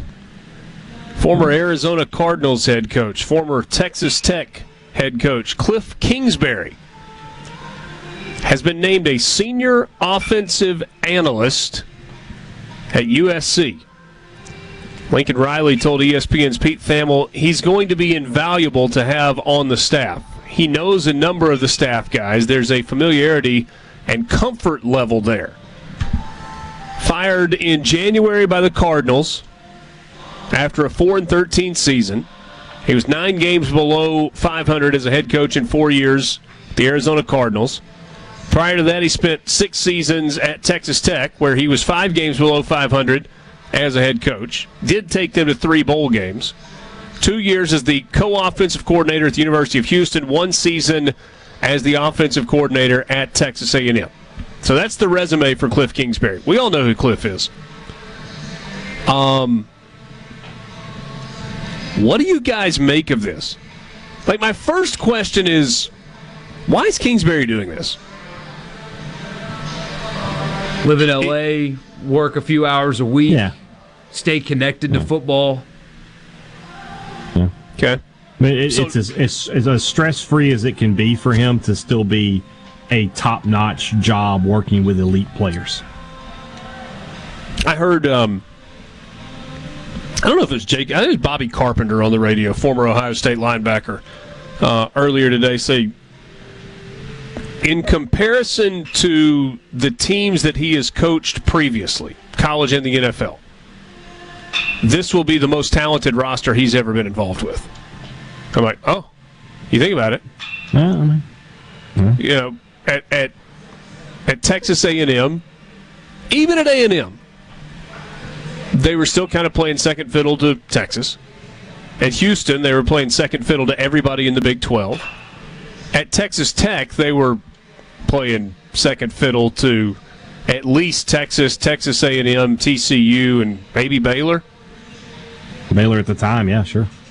The Arizona Cardinals, you're in the NFL, and everybody's got the same talent level, kind of, but his roster looked a little bit different than some. And he was on that A&M team that had Manziel and Mike Evans, and that's pretty good. Yeah, no, it's really good. Really good, but not in comparison to what the Southern Cal roster looks like. And I'm trying to remember who they had that off. Was it Matthews? Jake Matthews was a first-rounder, and they had another guy who was a first-rounder. They had talent. I mean, this Southern Cal team is very good. Caleb Williams, though, is a better quarterback than John. I'll say that. I'm telling you, he's more talented, I think. I don't know that he'll have the same kind of impact. I don't know that he'll have put up the same kind of numbers, but Caleb Williams from a talent standpoint is right there with Manziel. I agree with that. Although college football, Johnny Manziel, let's not forget what he was, because it was one of the top 5 quarterbacks of all time. Special. Yeah. Oh, it was special. Does Southern Cal have a receiver that's as good as Mike Evans was? I'll be the first one to tell you I don't know their roster. He's gone. Yeah, he got drafted. I don't know. Well, he's going to get drafted. Yeah, that's right. I don't know. I mean, is it as simple as he just wants to be around the game and he already knows and likes Lincoln Riley and they've worked together and it's easy? And next year, just literally be that simple. Yeah. Or and then, yeah, next year could be back as an offensive coordinator or a head coach somewhere. Maybe there's a line in the contract with the Arizona Cardinals where he has to seek gainful employment, and so he goes and works as an analyst at Southern Cal for $80,000 a year so that he can get his $6 million a year that they owe him. Maybe. I have no idea. I'm just thinking out loud. I mean, that happened with Brett Bielema, right? College versus NFL is different. I wonder if that is in NFL contracts, that you have to seek employment to continue to get paid. It's interesting. I don't know. Yeah, I don't know about offset language. But sitting on $30 million and living in L.A. with his Instagram model girlfriend after their vacation in Bali and watching some film and giving some advice is a pretty sweet way to live. So you think he just got tired of the South Pacific after a month? Feels like it. Because didn't he say he was leaving his phone at home and you're like, don't call me, I'll call you? We'll be back. Sports Talk Mississippi. I can't believe what I'm hearing. This is Sports Talk Mississippi, right here on Super Talk Mississippi.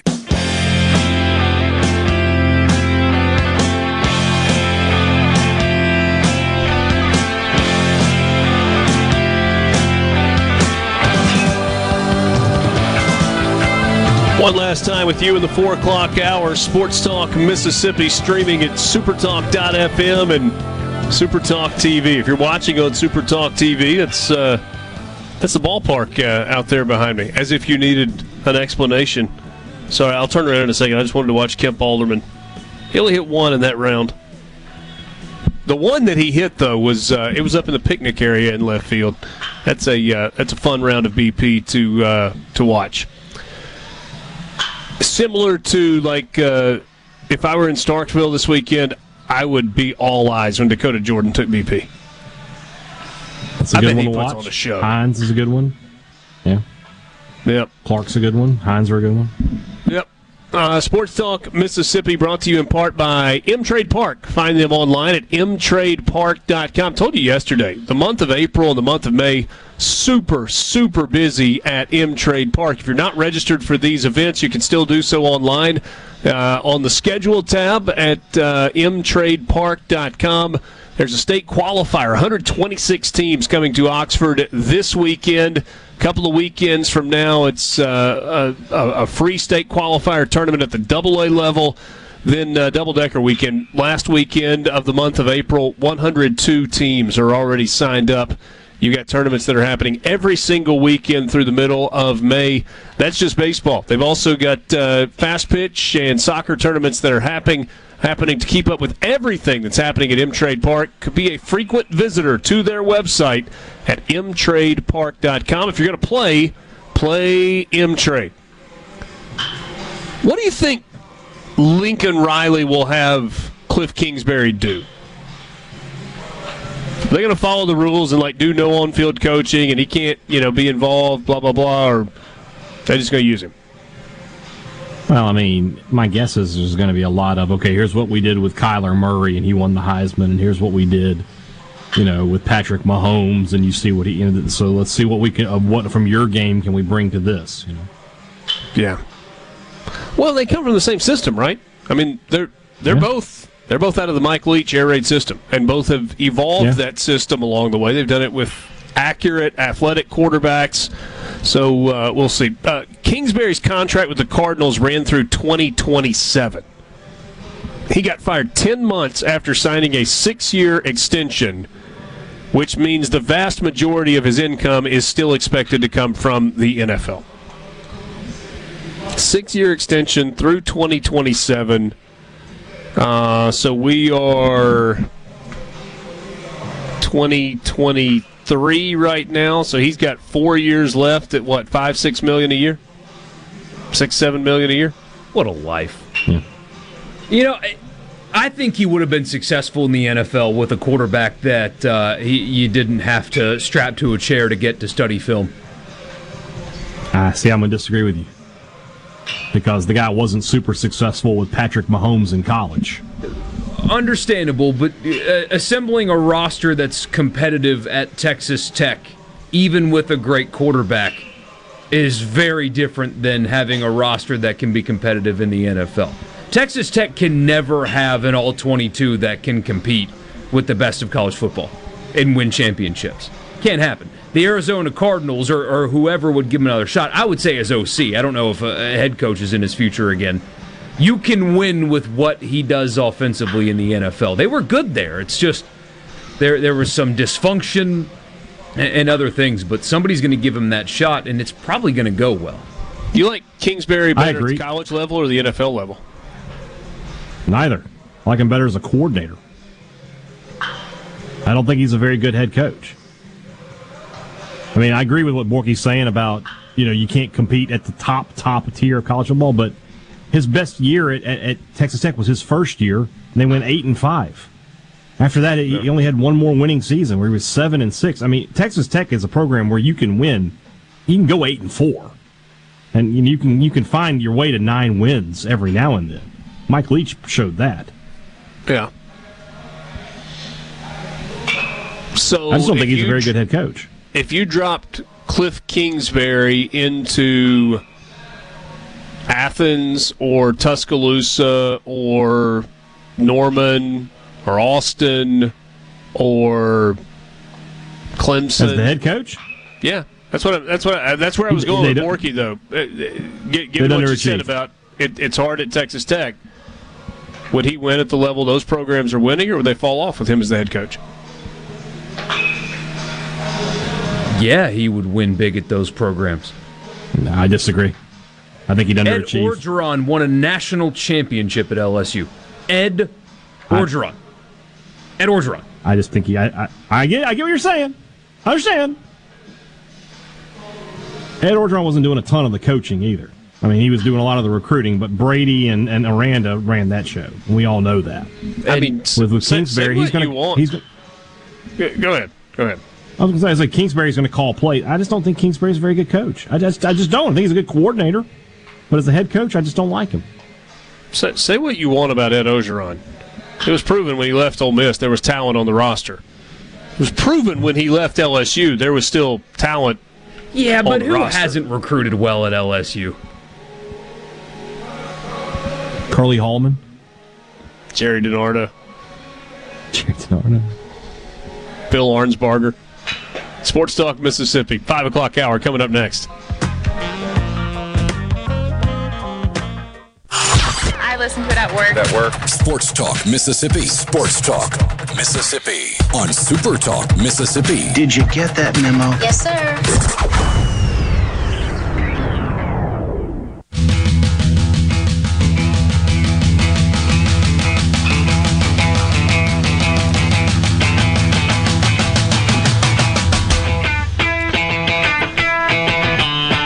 Welcome back, 5 o'clock hour with you, Sports Talk Mississippi, streaming at supertalk.fm and Supertalk TV. Thank you for being with us.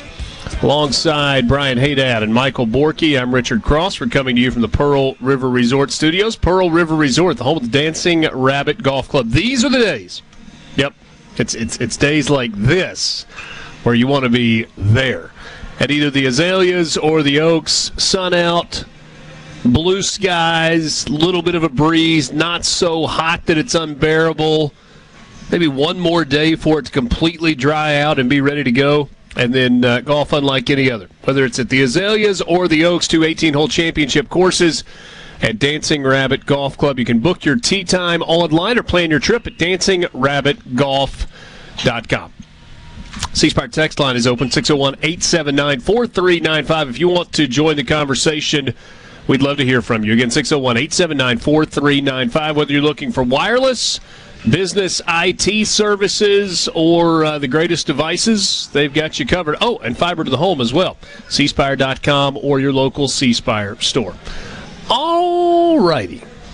Let's do it, Michael Borky. Let's get into a little college football fix. College Football Fix is driven by Ford and your local Mississippi Ford dealers. Whether it's the Expedition, the Explorer, the Edge, on the SUV side of things, the F-150, Ford Super Duty, the Ranger or the Maverick on the truck and pickup side of things. They've got you covered, and you can only find them at your local Mississippi Ford dealers. Test drive one today. So we had some time this morning when we were visiting with our daily production call about to talk about an article on ESPN.com. It's an article that was written by Alex Scarborough, and Alex was the writer. What was it, Borky? 2 weeks ago, when the Lane Kiffin story came out. So first of all, I give Alex Scarborough and his editors credit for understanding the way the game is played. There are certain people that when their name is in the headline of an article in a given sport, the people that follow that sport are going to click the headline. That's one of the advantages of having Lane Kiffin as your coach. When his name is in a headline, somebody's going to hit click, and they're going to read it. His name's going to be out there. Your program's name is going to be out there. Now, are you always pleased with the contents of the article or of the headline? No, you're not. Brian Haydad got a good giggle out of one of the which quote was it in particular that you just were like, just I don't remember the exact quote. But Borky, I'm sure will have the exact quote, but basically what Kiffin says, yeah, we lost 5 out of our last 6, but look at our collective. Here's the quote. So you can look at it and say, all right, there's something we wish we wouldn't have happened, and the whole Auburn thing was a distraction. But you can also look at it and say, if that didn't happen, what would the collective be? What are you getting paid to do, Lane? Win games or advertise? Look, I don't... There's not a PR firm on K Street in Washington, D.C. that could do a better job spinning what happened at the end of last season than that beauty right there. I'm going to read it to you again. So you can look at it and say, all right, there's something we wish wouldn't have happened, and the whole Auburn thing was a distraction. You can look at it that way, or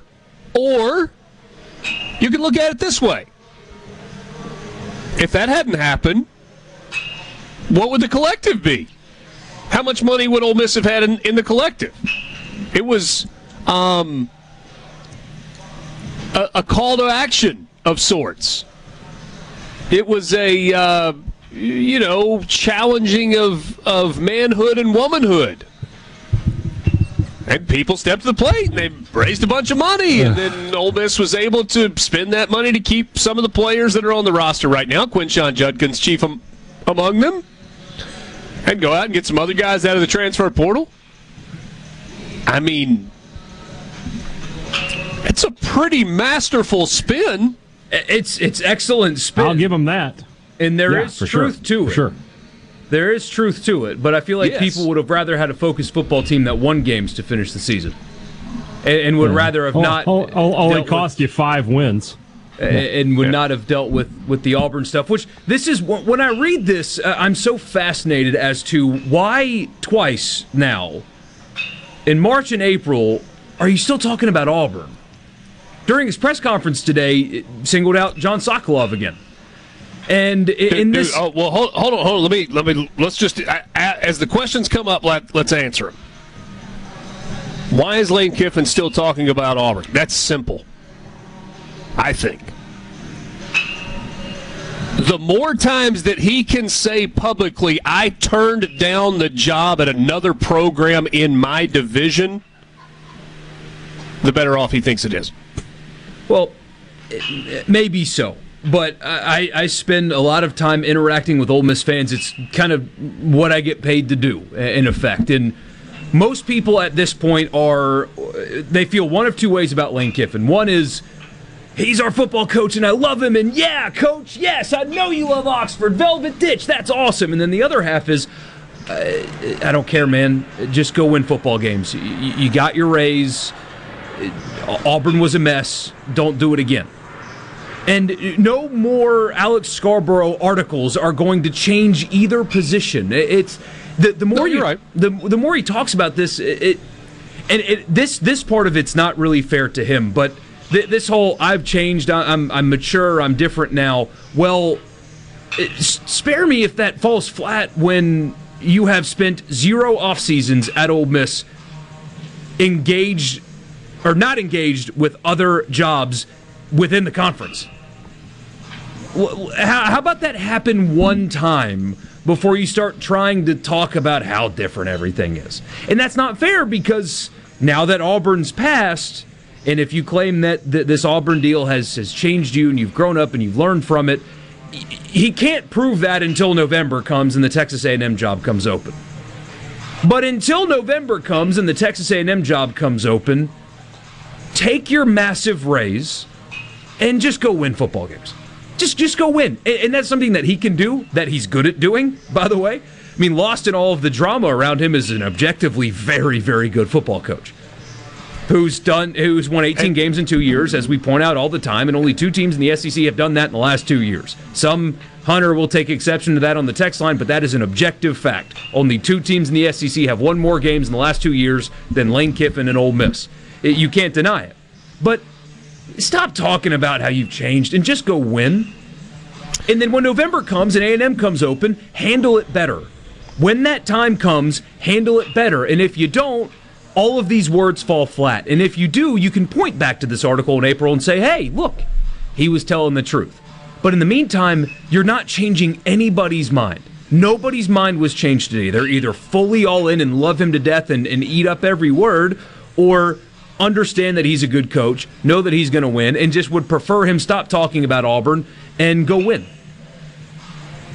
Somebody on the text line is like, what good would 4 more wins have done?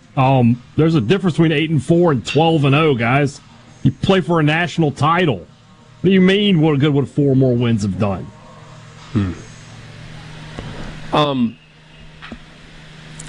I would like to say that the Lane Kiffin, Ole Miss, Lane Kiffin relationship is now just a zero-sum game. Right? You're paying your coach at a level where it is you win or you leave. But the truth of the matter is that's not the case, because Ole Miss is on the hook for 6 years and $54 million. And so it's a smaller version of a Jimbo contract. I mean, Jimbo was... Especially for Ole Miss, right? I mean, yeah. Jimbo's 10 years and $95 million, or whatever it is now. Lane Kiffin's 6 years and $54 million. And guess what? If Ole Miss goes... I mean, let's go crazy. Like, if it goes off the rails, and Ole Miss goes 4-8 this year, or Ole Miss goes 6-6, and I was wanting to see what your definition of off the rails was. I was wanting to see how far you were willing to take it. No, I mean, I think 4-8's off the rails. 4-8 would be way off the rails for Ole Miss this year. But what if Ole Miss went 6-6, and had to go through an off season of overtures from other schools and attractiveness and all of that, there would be people around the Ole Miss program, good grief, maybe even in the administration, that just want to throw their hands up in the air and go, fine, just go. Just get rid of it. Just get rid of it. And then you're like, you can't. Can't. It doesn't just need to work, it has to work between Lane Kiffin and Ole Miss. And Ole Miss and Lane Kiffin. That's your college football. Mississippi.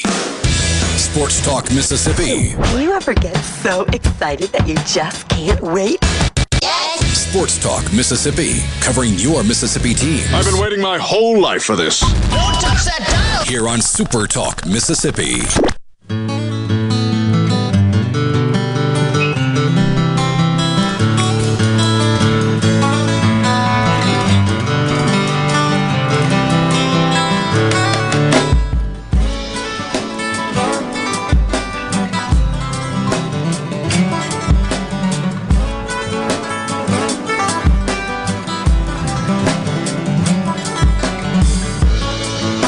Oldham again. Sports Talk Mississippi, streaming at supertalk.fm and Supertalk TV. Thanks for being with us. You want to be a part of the conversation, you can join us on the C Spire text line at 601-879-4395. Hey, Dan, you're looking at your... Hey. I was just trying to figure out what the big squinty face was there. I had a chill go down my back for some reason. So I was like... You know, okay. Some paranormal investigators would claim that that is a spirit touching you. Okay. So there you go. Well, hope it's a good, hope it's a friendly one. Yeah. Paranormal investigators. Did you guys? You never watched that show, the Ghost Hunters? Oh, yeah. Taps. I watched all that stuff. Yeah. Yeah. Paranormal State. Yeah. And all that. Yeah. They'd walk through like an old prison and like get a chill and be like, "Oh, was that a spirit?" Did you hear that? Did you hear that? Or you're in Illinois at an abandoned prison and you caught a draft. You know, ghosts. Yeah. Just either one. Feels like it's just something going on in here. Yeah, you're at an abandoned insane asylum where they murdered people for years. I bet it does feel weird in there. Somebody said, I don't remember the bat pings in the bump music. Yeah. Coming to you from Swayze this afternoon. Ole Miss and Memphis playing tonight. Mississippi State's on the road at UAB. Southern Miss is on the road at Alabama. C-Spire text line. It has to work out between Ole Miss and Lane Kiffin. Truth. Well, I mean, they can't afford to fire him, but, you know, I mean, doesn't it have to work out with basically every coach? I mean, who is cool if their coach doesn't win? Well, I think what he may be trying to say there is like with Orgeron, right? It didn't work out. You fire him. You're LSU. You can go get an elite coach. The Kiffin hiring, I'm not saying it was... the Kiffin hiring is not like the Beard hiring or anything. Kiffin could have had other options for sure. But at the time, you know, Kiffin... I don't know that he was damaged goods, but there was like this, you know, Lane Kiffin, I don't know. It didn't work at Tennessee, blah, blah, blah. And he goes to Ole Miss, and it just works. And it's just a great fit, and it works from day one, really. The question becomes, could Ole Miss hire another coach like that? Because I don't think Ole Miss is just going to throw... well, there's that, but I also think that Ole Miss... Let's say Kiffin, after this season, just leaves. He gets another job, and he goes. Ole Miss isn't going to just say, okay, well, we're a $9 million a year job. No. They're going to try to be more reasonable about it. But they're not going back to 4 either. Probably not. No, they're probably... I mean, 5 would be like the minimum. Mm-hmm.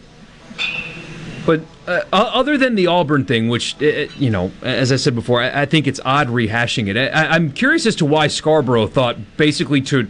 This was a long read, and there was other stuff in it, but half of it was the same stuff he wrote a couple weeks ago. I found that odd. Kiffin's already talked about Auburn. There may not have been enough there for 2 standalone stories, but that's why I said I give credit to Scarborough and his editors saying, okay, you got an hour-long interview. We're going to get 2 stories that run 2 weeks apart out of this, and we're going to double the impressions on the website because people are going to click on a story with Lane Kiffin. There were some quotes in here that I actually thought made us think a little bit that have nothing to do about Ole Miss and Auburn, you know, or how he handled it or maturity or whatever else. These are more big-picture quotes that pertain to NIL, the transfer portal, and how it affects Ole Miss in particular. Listen to this one. The current system... Even though I have issues with parts of it and wish it was set up better, I like the current system, especially the one-time transfer for Ole Miss. Lane Kiffin has figured out that he can build a roster at Ole Miss with a small margin for error, but with talent that is on par with the elite teams in the SEC, at least in his first group. Yeah, the all-22. Depth is always going to be an issue. But he has decided that with the transfer portal and trying to thread the needle on culture and continuity and all of those things, and when you bring in a high school player that's a star like Quinshon Judkins, keeping him happy and figuring out how to blend it all together, that you can build a roster in terms of your first team that can compete with LSU, Alabama, whomever. I think that's hard to deny, too, right? Because here you go again, Hunter. I mean, 2 years ago they won 10 games. Last year, they didn't catch a bunch of breaks in the Alabama game, right? It felt like a pretty evenly played football game. And they had a throw to the end zone as time expired. And not like a Hail Mary. I mean, they were in the red zone and threw the ball to the end zone to win that game. I mean, shoulda, coulda, woulda, only counts in horseshoes and hand grenades, whatever expression you want to use, but they were competitive with Alabama a year ago. They were. I mean, they were in the game the whole way. We're in it. And I like that mentality makes sense. And I don't know how many people actually take exception to this. I told you about my friend earlier that didn't like that he mentioned straight up, Ole Miss is not Alabama, Ohio State, Georgia. They're not, so I'm not going to try to be that, is essentially what he said. And my buddy was like, oh, man, like I wish he wouldn't say stuff like that. It's putting down his job, and it's putting down Ole Miss. I said, no, it's not putting it down. It's telling the truth. And that, I think, is very insightful. Borky? You know what that made me think of? There's a line, and because I think we talked earlier about it, and somebody mentioned Moneyball. There's a line in there where he says, if we try to play like the Yankees in here, we'll get beat by the Yankees out there. That's how Ole Miss and State have to think. They can't do the same things that Alabama does and expect to go out and beat Alabama. You can't out-Alabama Alabama. It's just that simple. You got to do something different. I'd take the honesty over a coach saying, oh, we're going to do it the right way. You know, like gassing people up. So here you go. Here you go. There's a shot. We got a shot coming. Put your headgear on. Incoming fire. These coaches sell parents on, especially in the South. Come here. It's family. We're going to treat you like family. I'm like, no, they're not. If it was family, then why did coaches bring kids in and say, hey, we want to help you transfer. It'd be better for you to transfer. You don't do that to family. So the whole family thing, I said, we have to teach some reality that there's a business side. And he goes on to say, that's not my job to make you happy. My job is to make the best roster for our fans, for our athletic director, for our chancellor that hired me. Is that aimed? I mean, that's like bullseye the planes, right? There's that, and Mississippi State is a school that does a lot of family-related marketing. So there's some of the, and I'm a guy. If you people listen to my podcast, they know I'm like, I hate that. I hate because I agree with Lane. It's business. Players get cut all the time. As soon as a player transferred, I mean Malik Heath. As soon as he transferred out, can't stand that guy. I thought he was family. So, you know, yeah, Lane's right. This is a situation where he's 100% on the ball. I do think, even though State does some family stuff, he's talking about Hugh Freeze. It's more at Auburn. I agree. Because Hugh Freeze just builds that up. Up. But in fairness, we need the Predator meme, Borky. We need Kiffin, Barnett taking shots at Freeze. In fairness, the Auburn family is not a Hugh Freeze thing. Now, he has embraced it. He has wrapped his arms around it and said, oh, come to me. This is perfect. But this is it's Carnell as an interim last year. Come to me, my babies. It's Harsin. Let me quell your pain. It's Chizik before him. Chizik started it, yeah. I mean, that's Auburn's brand, and they roll it out across all. Come be a part of the Auburn family. Until you're not good enough and we ship you out like we did that quarterback that everybody thought a lot of and ended up going to be a third stringer at Kentucky. Yeah, ask the legacy Bo Nix. Joey Gatewood, wow. Thank you. But that kind of stuff does play well with fans. It really plays well with fans. And good call, Borky. Yeah. Bo Nix, noted Oregon Duck, lifelong fan. Yeah. Family. Lifelong Oregon Duck. Yeah, family. There are people that want that from their football coach. And I understand why. I mean, Auburn fans are eating up all of Hugh Freeze's crap. I mean, they love it because it plays well to college football fans. If Lane Kiffin talked about family, he openly talks about his daughter going to school there next year, so I'm not revealing any private information. That's different. That's an actual, blood family. If Lane Kiffin talked about the football team as his family, Ole Miss fans would eat it up too. I like the honesty, and I think some people are kind of having to adjust to the idea that the coach is a mercenary. That's what he is, and that's all he is. And so are the players. Yes. Hey, one of Matt Luke's things, one of his sayings with his football team was, "You don't have to be blood to be family." I mean, that's something a lot of coaches try to sell in their program. Sports Talk Mississippi. We'll be back after this. What we're going to do right here is go back. And now back to the sports. This is Sports Talk Mississippi. So let's get rolling on Super Talk Mississippi.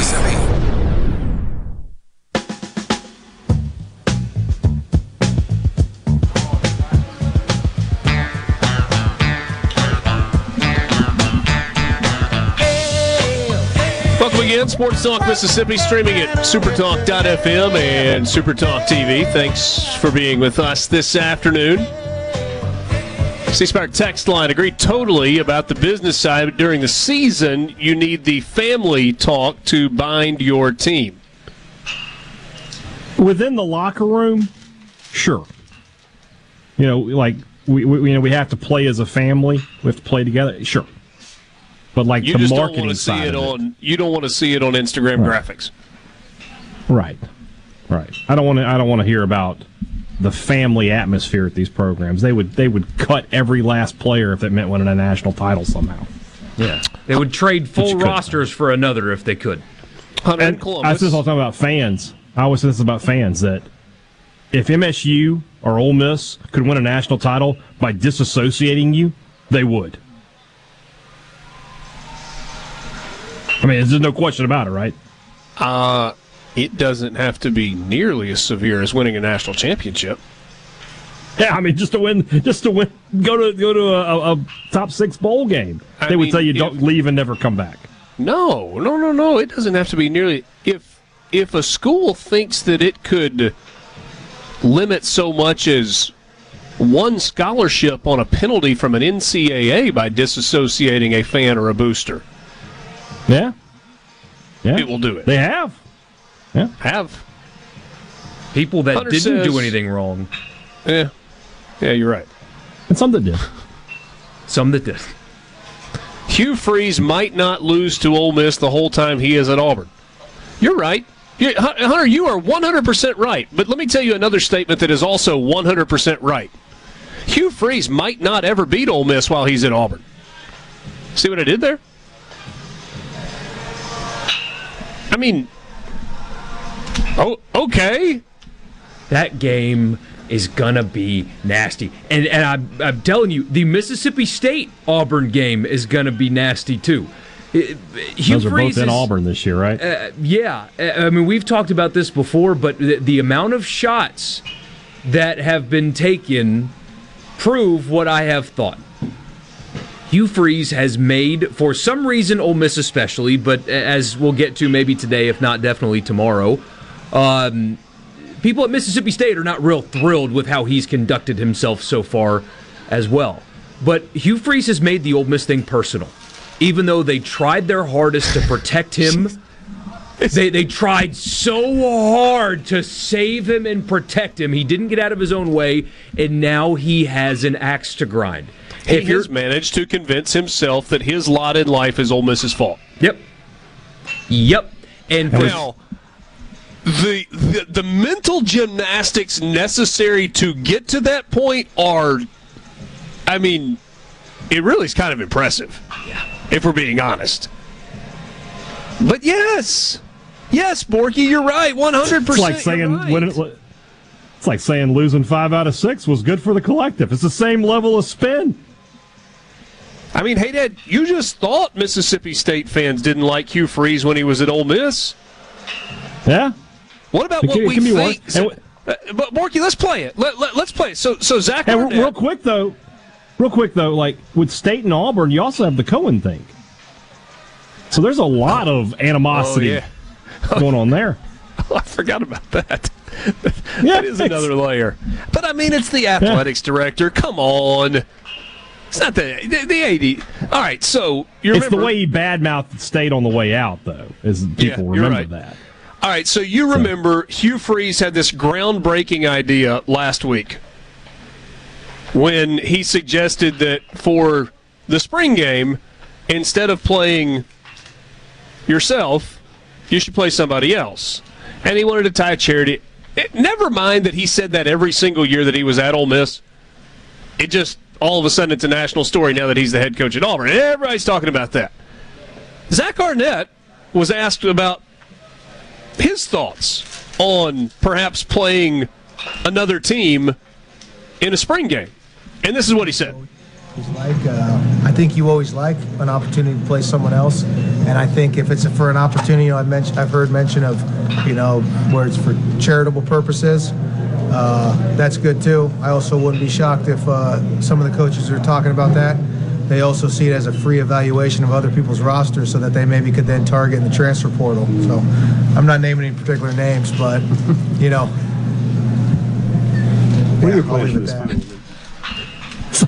Somebody chuckled. They knew exactly what he was talking about. Hold on a second.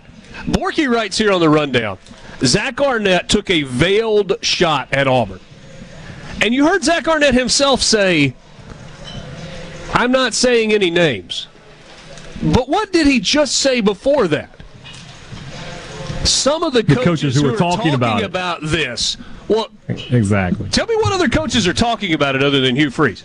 Zach Barnett full on said, I'm sure some of the other coaches who are talking about this would love the free opportunity to evaluate the other team's roster for transfer portal purposes. There's one coach talking about it. Hey, brother, I got news for you. He didn't just make that up out of thin air. That is a man who has had his roster tampered with by the coach he's talking about. He's not going to say any names, though. That's the closest we've come. So when other coaches have complained about tampering before, I've said, name names, or else I don't feel bad for you. Now, he's also not necessarily complaining. He's more pointing out, but that's the closest somebody's got to, or that I've seen anyway, saying, over there. It was them. C Spire text line. Ole Miss tried to protect Hugh Freeze. Please explain how. They handed him a stack of his phone records. They handed him a stack of his own phone records, and they said delete any calls that are personal.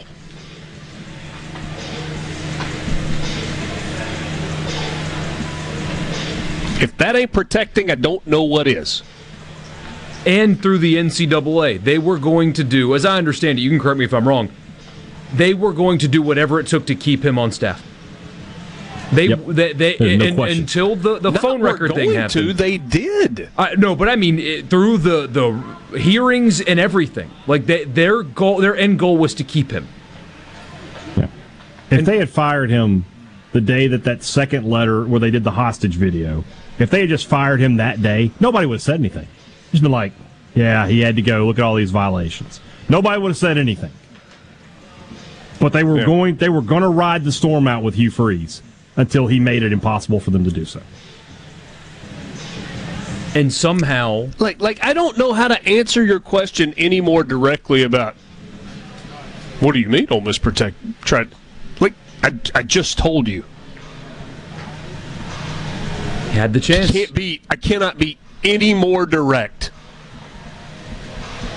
Here, these are being investigated. You're allowed to delete anything that's personal. I'm good. Okay.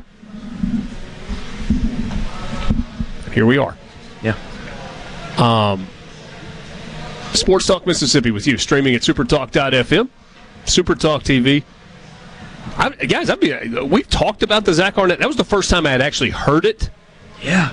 Yeah, I could see from your reaction that you had not listened to that quote yet. Whoa. And as we've learned, because no Mississippi State player transferred to Auburn or really anywhere else who has a coach that's talking about this, which is, I guess Troy, John Summerall's very pro playing those spring games. He wants to do it. Correct me if I'm wrong, hey, Dad, no state player transferred to Troy. No. And Zach Arnett, with all due respect to John Summerall, who did a great job in year one, and Troy, who has a solid program, if State lost a player to Troy, they wouldn't be upset about it. So Mississippi State had a player transfer to Ole Miss last year. Yeah. And you didn't get this. Who ended up leading Ole Miss in receiving, right? Or second on the team, whatever the number was. At worst, second, yeah. Look, when it's on the up and up, you can have your feelings hurt, but you're not mad about it. Mississippi State was mad about the two guys the year before. And they raised a stink about it, and Fabian Lovett and whoever the other guy was ended up going somewhere else. Jerry and Jones. Who was the other guy? Who? Jerry and Jones. Thank you. They both ended up at Florida State. Okay. And, I mean, we'll just be honest. There was tampering involved there. State had the goods, and they made it where they couldn't transfer to Ole Miss. That's why Malik Heath couldn't enroll at Ole Miss until, till after the summer, right? Or whatever, or until the summer. He couldn't be there for spring because that was part of the deal. I mean, it's just when you have the goods, you have the goods. Simple as that. State had some goods.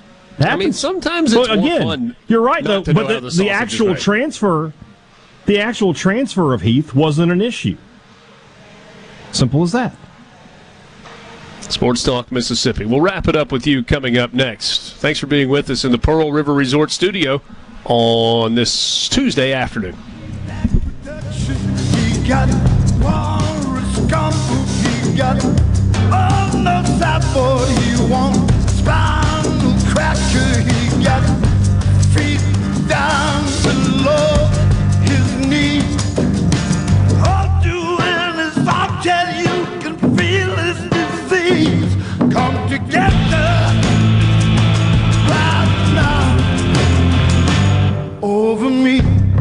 Now, back to Sports Talk Mississippi. It doesn't get any better than this.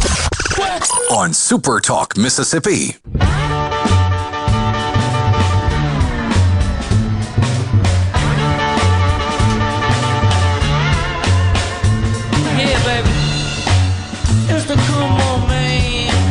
Thank you for all of your interaction on the C Spire text line today. Ton of stuff there. It's been a fun show this afternoon. Thanks for being with us, for checking in and letting us know what is on your mind. We got a lot going on this week, boys. Speaking of that, real quick, we've had so much college football talk today. Tomorrow on the Thunder and Lightning podcast feed, my interview with Zach Arnett. I sat down with the MSU head coach earlier today, and he busted my chops pretty good. Keeps me humble. It's a good interview, so check that out tomorrow. Well, could we have that for this show also? How long is it? Yeah, sure. Like 12 and a half minutes, something like that. I'm sure we can find a way. We can cut out one of the times where he's breaking. I'd say we cut out one of the times where he's just breaking, my you-know-what, and we'll get that in there, yeah. Borky, that is decidedly the part that we will not cut out. We'll cut out the part where Haydad asked about the third-string left guard. I didn't ask. Tried to get him to go in-depth on that. So, yeah. Hey, also, Sports Talk Mississippi will be live at Davini Equipment and Rental in Madison on Thursday for their Spring Dealer Days. Come enjoy food from Country Meat Packers, giveaway, equipment demos, and so much more, plus instant coupons from Kubota. Sports Talk Mississippi, Thursday at Davini Equipment and Rental on Highway 51 in Madison. Been there a bunch through the years. That is a really, really cool store. Hey, Dad? Yeah? I will... I've been there one time. We will endeavor to get you on something motorized and have you drive it around in the parking lot. Sure. Make sure there's plenty of space. Plenty of space around. I need a wide swath of land. Yeah, so we look forward to that coming up on Thursday, so a couple of days from now. Yeah. Man, this slate again, we talked about it earlier. For those of you that are perhaps just joining us, gotten off work, on your way home, getting ready for Ole Miss baseball or Mississippi State baseball on the radio, what a great night of baseball in the Southeast. So you've got Mississippi State at UAB. Are they playing at UAB's campus stadium, or are they at Regents Park in downtown Birmingham? Oh, please. Okay, I'll let you check on that. The fact that it's on ESPN Plus makes me think that it's at the Regents Park. I was going to guess it was on UAB's campus. You got Florida State, sold out Condren Family Ballpark, I believe it is, on the campus of the University of Florida. So that'll be a great atmosphere. You got Georgia at Clemson tonight at Doug Kingsmore Park. Good spot for college baseball there. You've got Auburn and Georgia Tech. That's on the ACC Network. All I know is, you got one coach that's tough as nails playing a team that's soft as Charmin. We'll see how it turns out. They're going to keep score, but it's at UAB's stadium. Okay, there you go. Really? Because it looks like the capacity's like 75. Well, that's where it is. Surely they'll sell it out then. I think it'd be. I think so. If capacity is 75, and you got an SEC team coming to town, I would think that it would be a sellout. And scalpers ought to have a field day with that. It's a tough ticket. I would think that Mississippi State would have a bunch of fans there. You would think, yeah, easily. In Birmingham? Sure. Yeah. Absolutely. Looks like there might be some room down the lines for people to stand and watch. Okay. So, cool night. Cool night of baseball all around the Southeast. And playing basketball, buddy. Woo! Play-in. The play-in tournament. The play-in. Play-in basketball. Yeah. Thought you were like, they're playing basketball. Yeah, the Lakers need to beat the Wolves, so the Pelicans can make the playoffs. And the Wolves are without two of their dudes.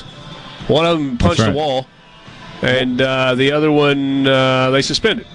You know, it's hilarious, if you want to call it that. Some people may not agree.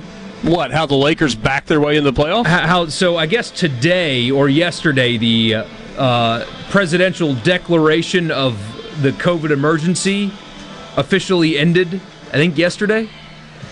And it began when Rudy Gobert touched something he shouldn't have, and it ended when Rudy Gobert touched something that he shouldn't have. All bad things go through Rudy Gobert. He'll be here all night, ladies and gentlemen. Be sure to tip your waiters and waitresses. Full circle. We were humming here in the States until Rudy touched those microphones and then tested positive. Rudy punches a teammate, and the emergency ends. Maybe we need to get Rudy to punch more people. Should have done that sooner. Apparently so. So no Gobert and no guy that punched the wall the other night, and the Lakers are an 8.5-point favorite against the T-Wolves. And I like the Lakers minus the 8.5. I think that's going to be a bloodbath. You think? Although Anthony Edwards is a stud. You're reverse jinxing. I see what you're doing.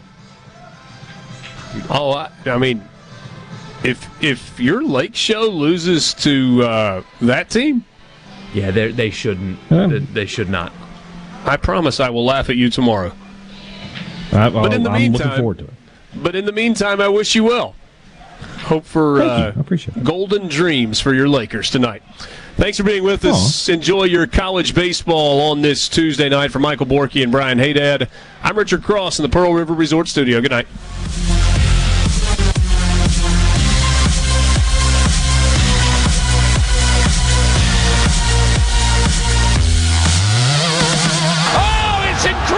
Running a business is tough. If you're struggling with HR, benefits, and payroll, you're not alone. Many businesses just don't have the resources to keep up. That's where MWG Employer Services comes in. We provide a full range of employer services with everything from payroll to benefits to HR services and compliance, and can create a custom plan that fits your needs and budget. We're a Mississippi-based company that can help you focus on what you do best, growing your business. Call MWG Employer Services today at 601-206-7966 or go to MWGEmployerServices.com. A